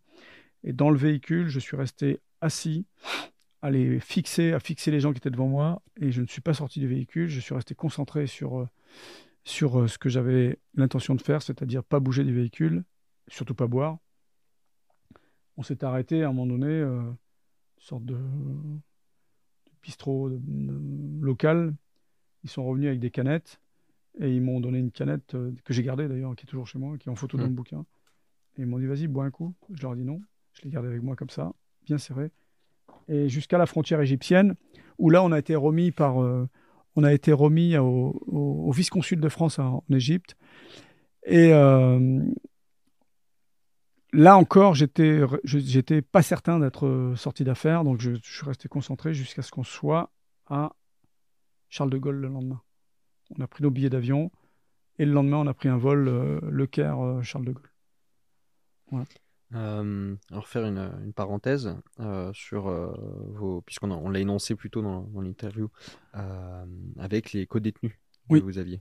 Donc, il euh, y avait, donc, vous l'avez dit, le, l'ingénieur en informatique, qui lui n'était là, a priori. Euh, était... Lui, il était là parce qu'ils l'ont trouvé avec un Touraya, un téléphone satellite. Et comme il avait euh, quelqu'un de sa famille qui était colonel dans l'armée de, de Kadhafi et qui vivait à Tripoli, ils étaient persuadés que c'était un espion et que son téléphone satellite lui servait à envoyer de l'information, à donner de l'information à, à, à, son, à son cousin qui était colonel, parce que les communications étaient totalement coupées là-bas, donc mmh. euh, les, téléphones, euh, les téléphones mobiles ne passaient pas, les seuls téléphones qui passaient, c'est les téléphones satellites. Donc lui, lui pour, pour, ils, ils étaient persuadés que c'était un... un espion. Il y avait un autre euh, policier qui était une sorte de F B I euh, de, local. Ils étaient persuadés aussi qu'il avait torturé, tué des, des Libyens, donc ils voulaient, ils voulaient, euh, ils voulaient aller euh, savoir exactement ce qu'il avait fait. Et il y avait une troisième personne qui était une sorte de C R S, aussi un policier. Et lui, pareil, ils étaient persuadés qu'il avait commis des exactions sur le peuple libyen au nom de, au nom de Kadhafi. Vous vous entraîniez au... avec, c'était avec celui-là, avec celui-là, ouais. celui-là, pour, celui-là, pour me rester en forme, moi je faisais des pompes, des abdos. Euh, et pour rester en forme, je faisais un peu de sport de combat avec lui. Je lui disais, attends, je vais t'apprendre deux, trois prises. Et ça me permettait de rester en forme. Et, euh, et j'ai trouvé ça, bah, ça me permettait de rester concentré sur ce que j'avais à faire. Et parce que j'ai eu l'intention de m'échapper à un moment donné, donc je cherchais comment m'échapper. J'ai bien fait pas le faire parce que à l'extérieur, c'était des centaines de... Euh, De, de rebelles armés, donc j'ai bien fait de pas de pas de, de, mmh. de pas bouger quoi, parce que je serais mort. Et euh, on a eu des conversations assez euh, assez lunaires avec eux hein, sur sur l'islam, sur les religions. J'ai essayé de comprendre parce que grâce à à, à leur prière, je savais à peu près quelle heure il était dans la journée. Ça, au tout début, j'avais trouvé un bout de carton et avec un bout de stylo et j'avais tout de suite fait un, comme je savais qu'on était le le mercredi onze mai, j'avais tout de suite fait un calendrier pour trois jours. Pour trois mois, pardon. Et je me suis dit, on verra dans trois mois. Donc, j'avais fait... Et chaque jour, je barrais. Et après, je n'avais pas de montre. Hein, donc, je connaissais les horaires avec, euh, avec leurs prières. Et après, on avait des conversations euh, justement sur les religions, sur, le, sur l'islamisme. Sur, euh... Donc, c'était assez lunaire comme conversation. Comme j'avais pu avoir des conversations avec les gens du C N T au, au, au, avant d'être arrêté, où ils me disaient que, euh, justement... Euh, les musulmans français n'étaient pas des bons musulmans parce qu'ils euh, ils obéissaient à la loi de l'homme alors qu'il ne faut pas obéir à la loi de l'homme, il faut obéir qu'à la loi du livre, et cetera et cetera. Ils m'expliquaient que leur projet, c'était d'islamiser l'Europe et qu'ils y arriveront euh, à terme. Ils m'expliquaient également que euh, l'État français se comportait mal avec... Les... le, le paradoxe, c'est qu'ils me disaient merci pour... Merci. Ça, c'était avant d'être pris en otage. Hein. Ils me disaient merci de nous aider. Cependant, vous traitez mal les musulmans en France. Les femmes doivent être voilées et pas s'habiller à l'européenne, et cetera, et cetera. Ah oui, donc, il disait que vous les traitiez mal parce que... Ouais, parce, qu a, parce que le voile était interdit en France, là, mmh. alors qu'il suffit aujourd'hui de se voyager en France, il y a beaucoup plus de, de voile islamique et de tenue islamique que, qu'il y a quinze ou vingt ans. Et euh, c'était assez euh, paradoxal et inquiétant, toutes les discussions que j'ai pu avoir. Et c'est à partir de là que je me suis dit, il faut que je travaille vraiment ce sujet-là et que je comprenne vraiment leur projet et que je comprenne vraiment leur méthode de fonctionnement. Et, et, et, et c'est en, en, en travaillant sur ce sujet, je me suis rendu compte que les revendications religieuses du quotidien en Europe étaient plus efficaces que les attentats, qu'une Kalachnikov ou qu'une aucun, aucun kamikaze. Quoi. Vous aviez même, euh, je crois qu'il y en avait un qui travaillait avec vous, qui, euh, quand vous avez... Euh, euh, quand ils, euh, c'était l'info de la, de la mort de Ben Laden, je oui. crois. Et où, euh, bah, du coup, vous étiez, vous étiez à la fête, vous étiez heureux. C'était le deux mai. Et, et lui, c'était était l'inverse. Euh... C'était le deux mai, c'était le deux mai deux mille onze. Quand on apprend par la, sur la télévision, c'était France vingt-quatre International, je crois, quand on apprend euh, par la télévision l'opération donc euh, qui, a, qui a éliminé, euh, avec les Navy Seals qui ont éliminé Ben Laden, bah, j'ai dit, on n'a pas de champagne parce qu'il n'y a pas d'alcool. En revanche, on a, on, a, on a débouchonné des... On a fait sauter les capsules des bières sans alcool. On a, moi, j'ai fêté ça. Je dis, ouais. Superbe nouvelle. Et les gens, le, les gens qui étaient avec nous, les Libyens qui étaient avec nous, c'était l'inverse. Et je me souviens que euh, euh, les chaînes d'information disaient, non, non, mais en Libye, euh, tout le monde s'en fout, alors que c'était faux. Pour eux, ben, c'était le, Ben Laden était un héros. Je me souviens, il, il, il disait, c'est Bush qui est un terroriste, c'est Netanyahou qui est un terroriste. Et... Ils ont, ils ont une vision totalement opposée de notre vision à la nous. Quoi. Donc, c'est deux mondes qui s'affrontent. En fait. Obama, je crois que c'était à ce moment-là. Oui, mais il parlait de Bush parce ah, que... Oui, oui, c'était Obama, bien sûr. Mais il parlait de Bush parce que c'est lui qui avait déclenché oui, les guerres, okay. et cetera, et cetera. Il parlait de Bush. Oui, bien sûr, c'était Obama. Donc, vous voyez, c'était ces deux mondes qui s'affrontaient et ces deux projets qui s'affrontaient. Et même ceux qui étaient, on va dire, euh, qui nous aidaient, entre guillemets, enfin, ils ne nous aidaient pas, ils travaillaient pour nous parce qu'on les mmh. payait grassement, eh bien, ils étaient, euh, pour eux, Ben Laden était un héros. Il y avait comme un t-shirt avec l'effigie de Ben Laden qui était, qui était floqué dessus, bien évidemment. En vérité, c'est que, euh, pour eux, ils ne voyaient pas... Euh, pour eux, la vision de l'islam était, était à sens unique. C'est-à-dire qu'on ne pouvait pas vivre un islam...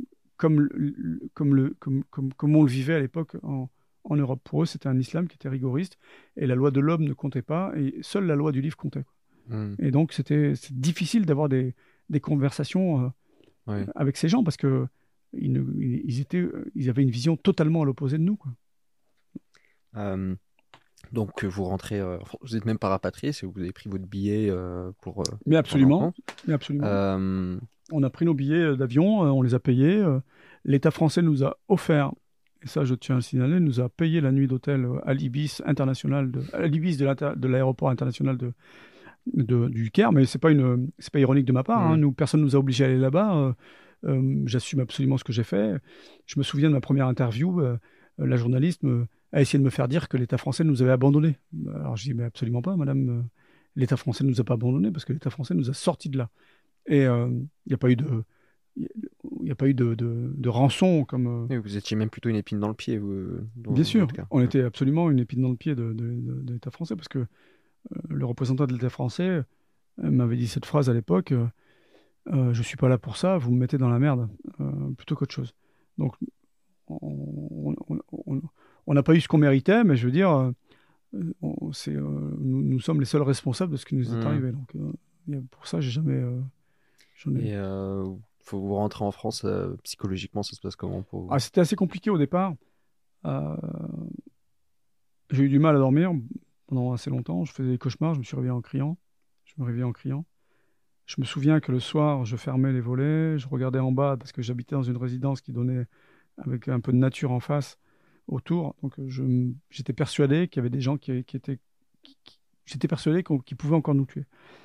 Je me souviens que euh, certaines personnes de l'équipe étaient, euh, avaient vraiment du mal, et je me souviens que certaines m'appelaient dans la nuit, certains se sont réfugiés dans l'alcool, m'appelaient dans la nuit en me disant « il y a des mecs qui me suivent, euh, j'ai reçu une balle dans... dans... j'ai reçu une cartouche de Kalachnikov dans, mon, dans, mon, euh, dans ma boîte aux lettres, et cetera et cetera » C'était assez compliqué. Mmh. Euh, jusqu'au jour où, où j'ai pris conscience que ça allait très mal, qu'il fallait que je suive une, une,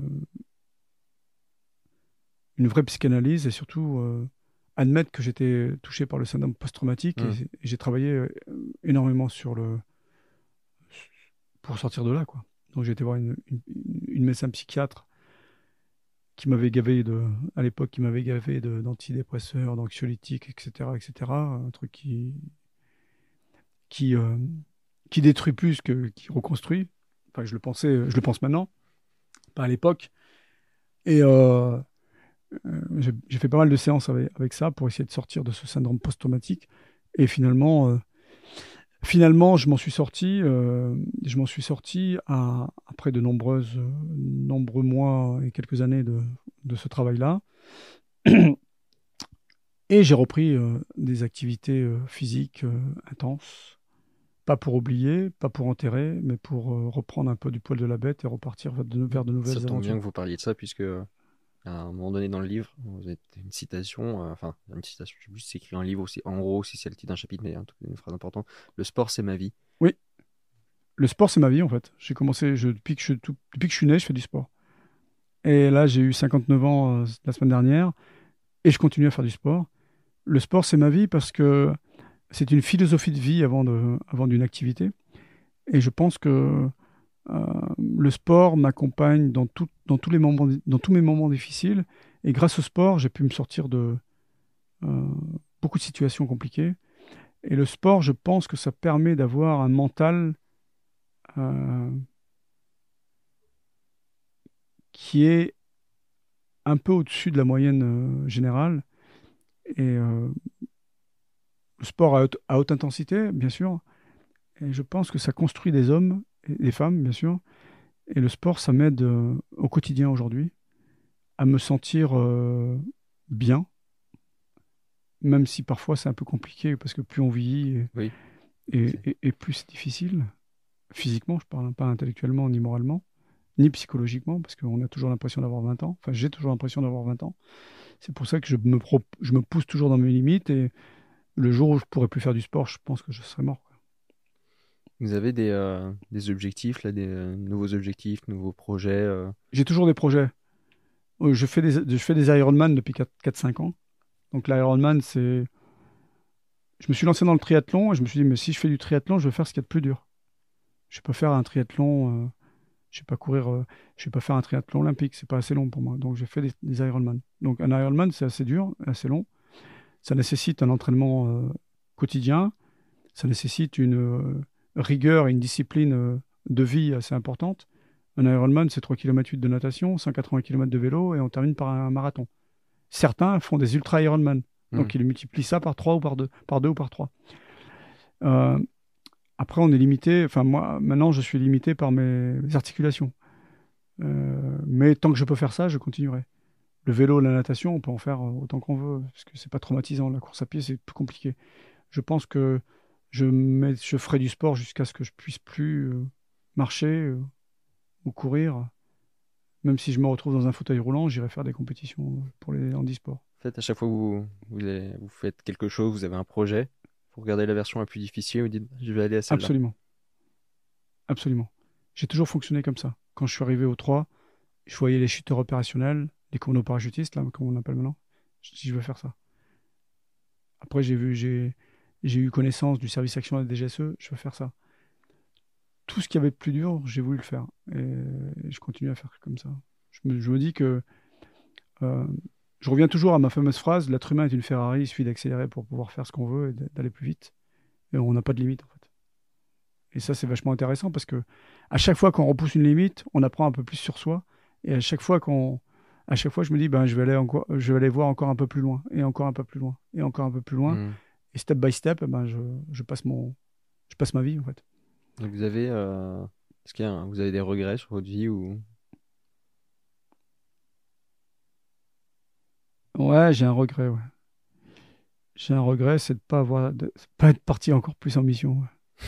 Et j'avais un regret quand il y avait l'Afghanistan. J'ai eu un regret là. J'ai un regret de pas y être. Ouais. Et j'ai un regret de pas y être. Et je me dis, demain, si on m'appelle, je pourrais y- là, je peux y aller. Mmh. Là, aujourd'hui, je peux y aller encore. Physiquement, intellectuellement, techniquement, je suis bon. Donc, j'ai un regret de pas y aller encore. C'est toujours plus. Ouais, j'ai un regret de pas y aller encore. On va arriver à la fin euh, de l'entretien. On termine toujours par des recommandations de lecture. En plus, vous avez dit au début que vous vous avez été Mmh. influencé par certains livres.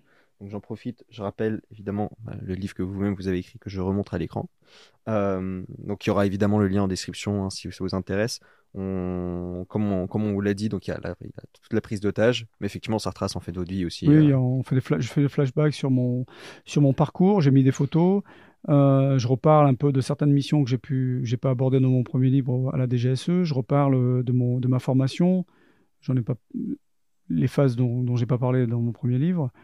J'essaye de, euh, j'ai j'ai essayé de faire une, un, un- un complément du premier livre que j'ai fait en, il y a dix-sept ans, qui est toujours en vente d'ailleurs. Mhm. C'est exceptionnel parce que euh, il y a, il y a encore des, des gens qui viennent me voir quand je fais des dédicaces avec le premier bouquin qu'ils ont Mhm. acheté en deux mille cinq et, et- et d'autres avec le livre en poche, le, le poche qui est toujours en vente depuis, Ouais. depuis deux mille onze. C'est ha- c'est hallucinant. Enfin, moi, je suis, euh, je suis surpris de, euh, de ce euh, qu'il y ait autant de personnes qui, suivent, qui me suivent. Et c'est- ça, pour moi, c'est, ouah, c'est, je suis impressionné en fait.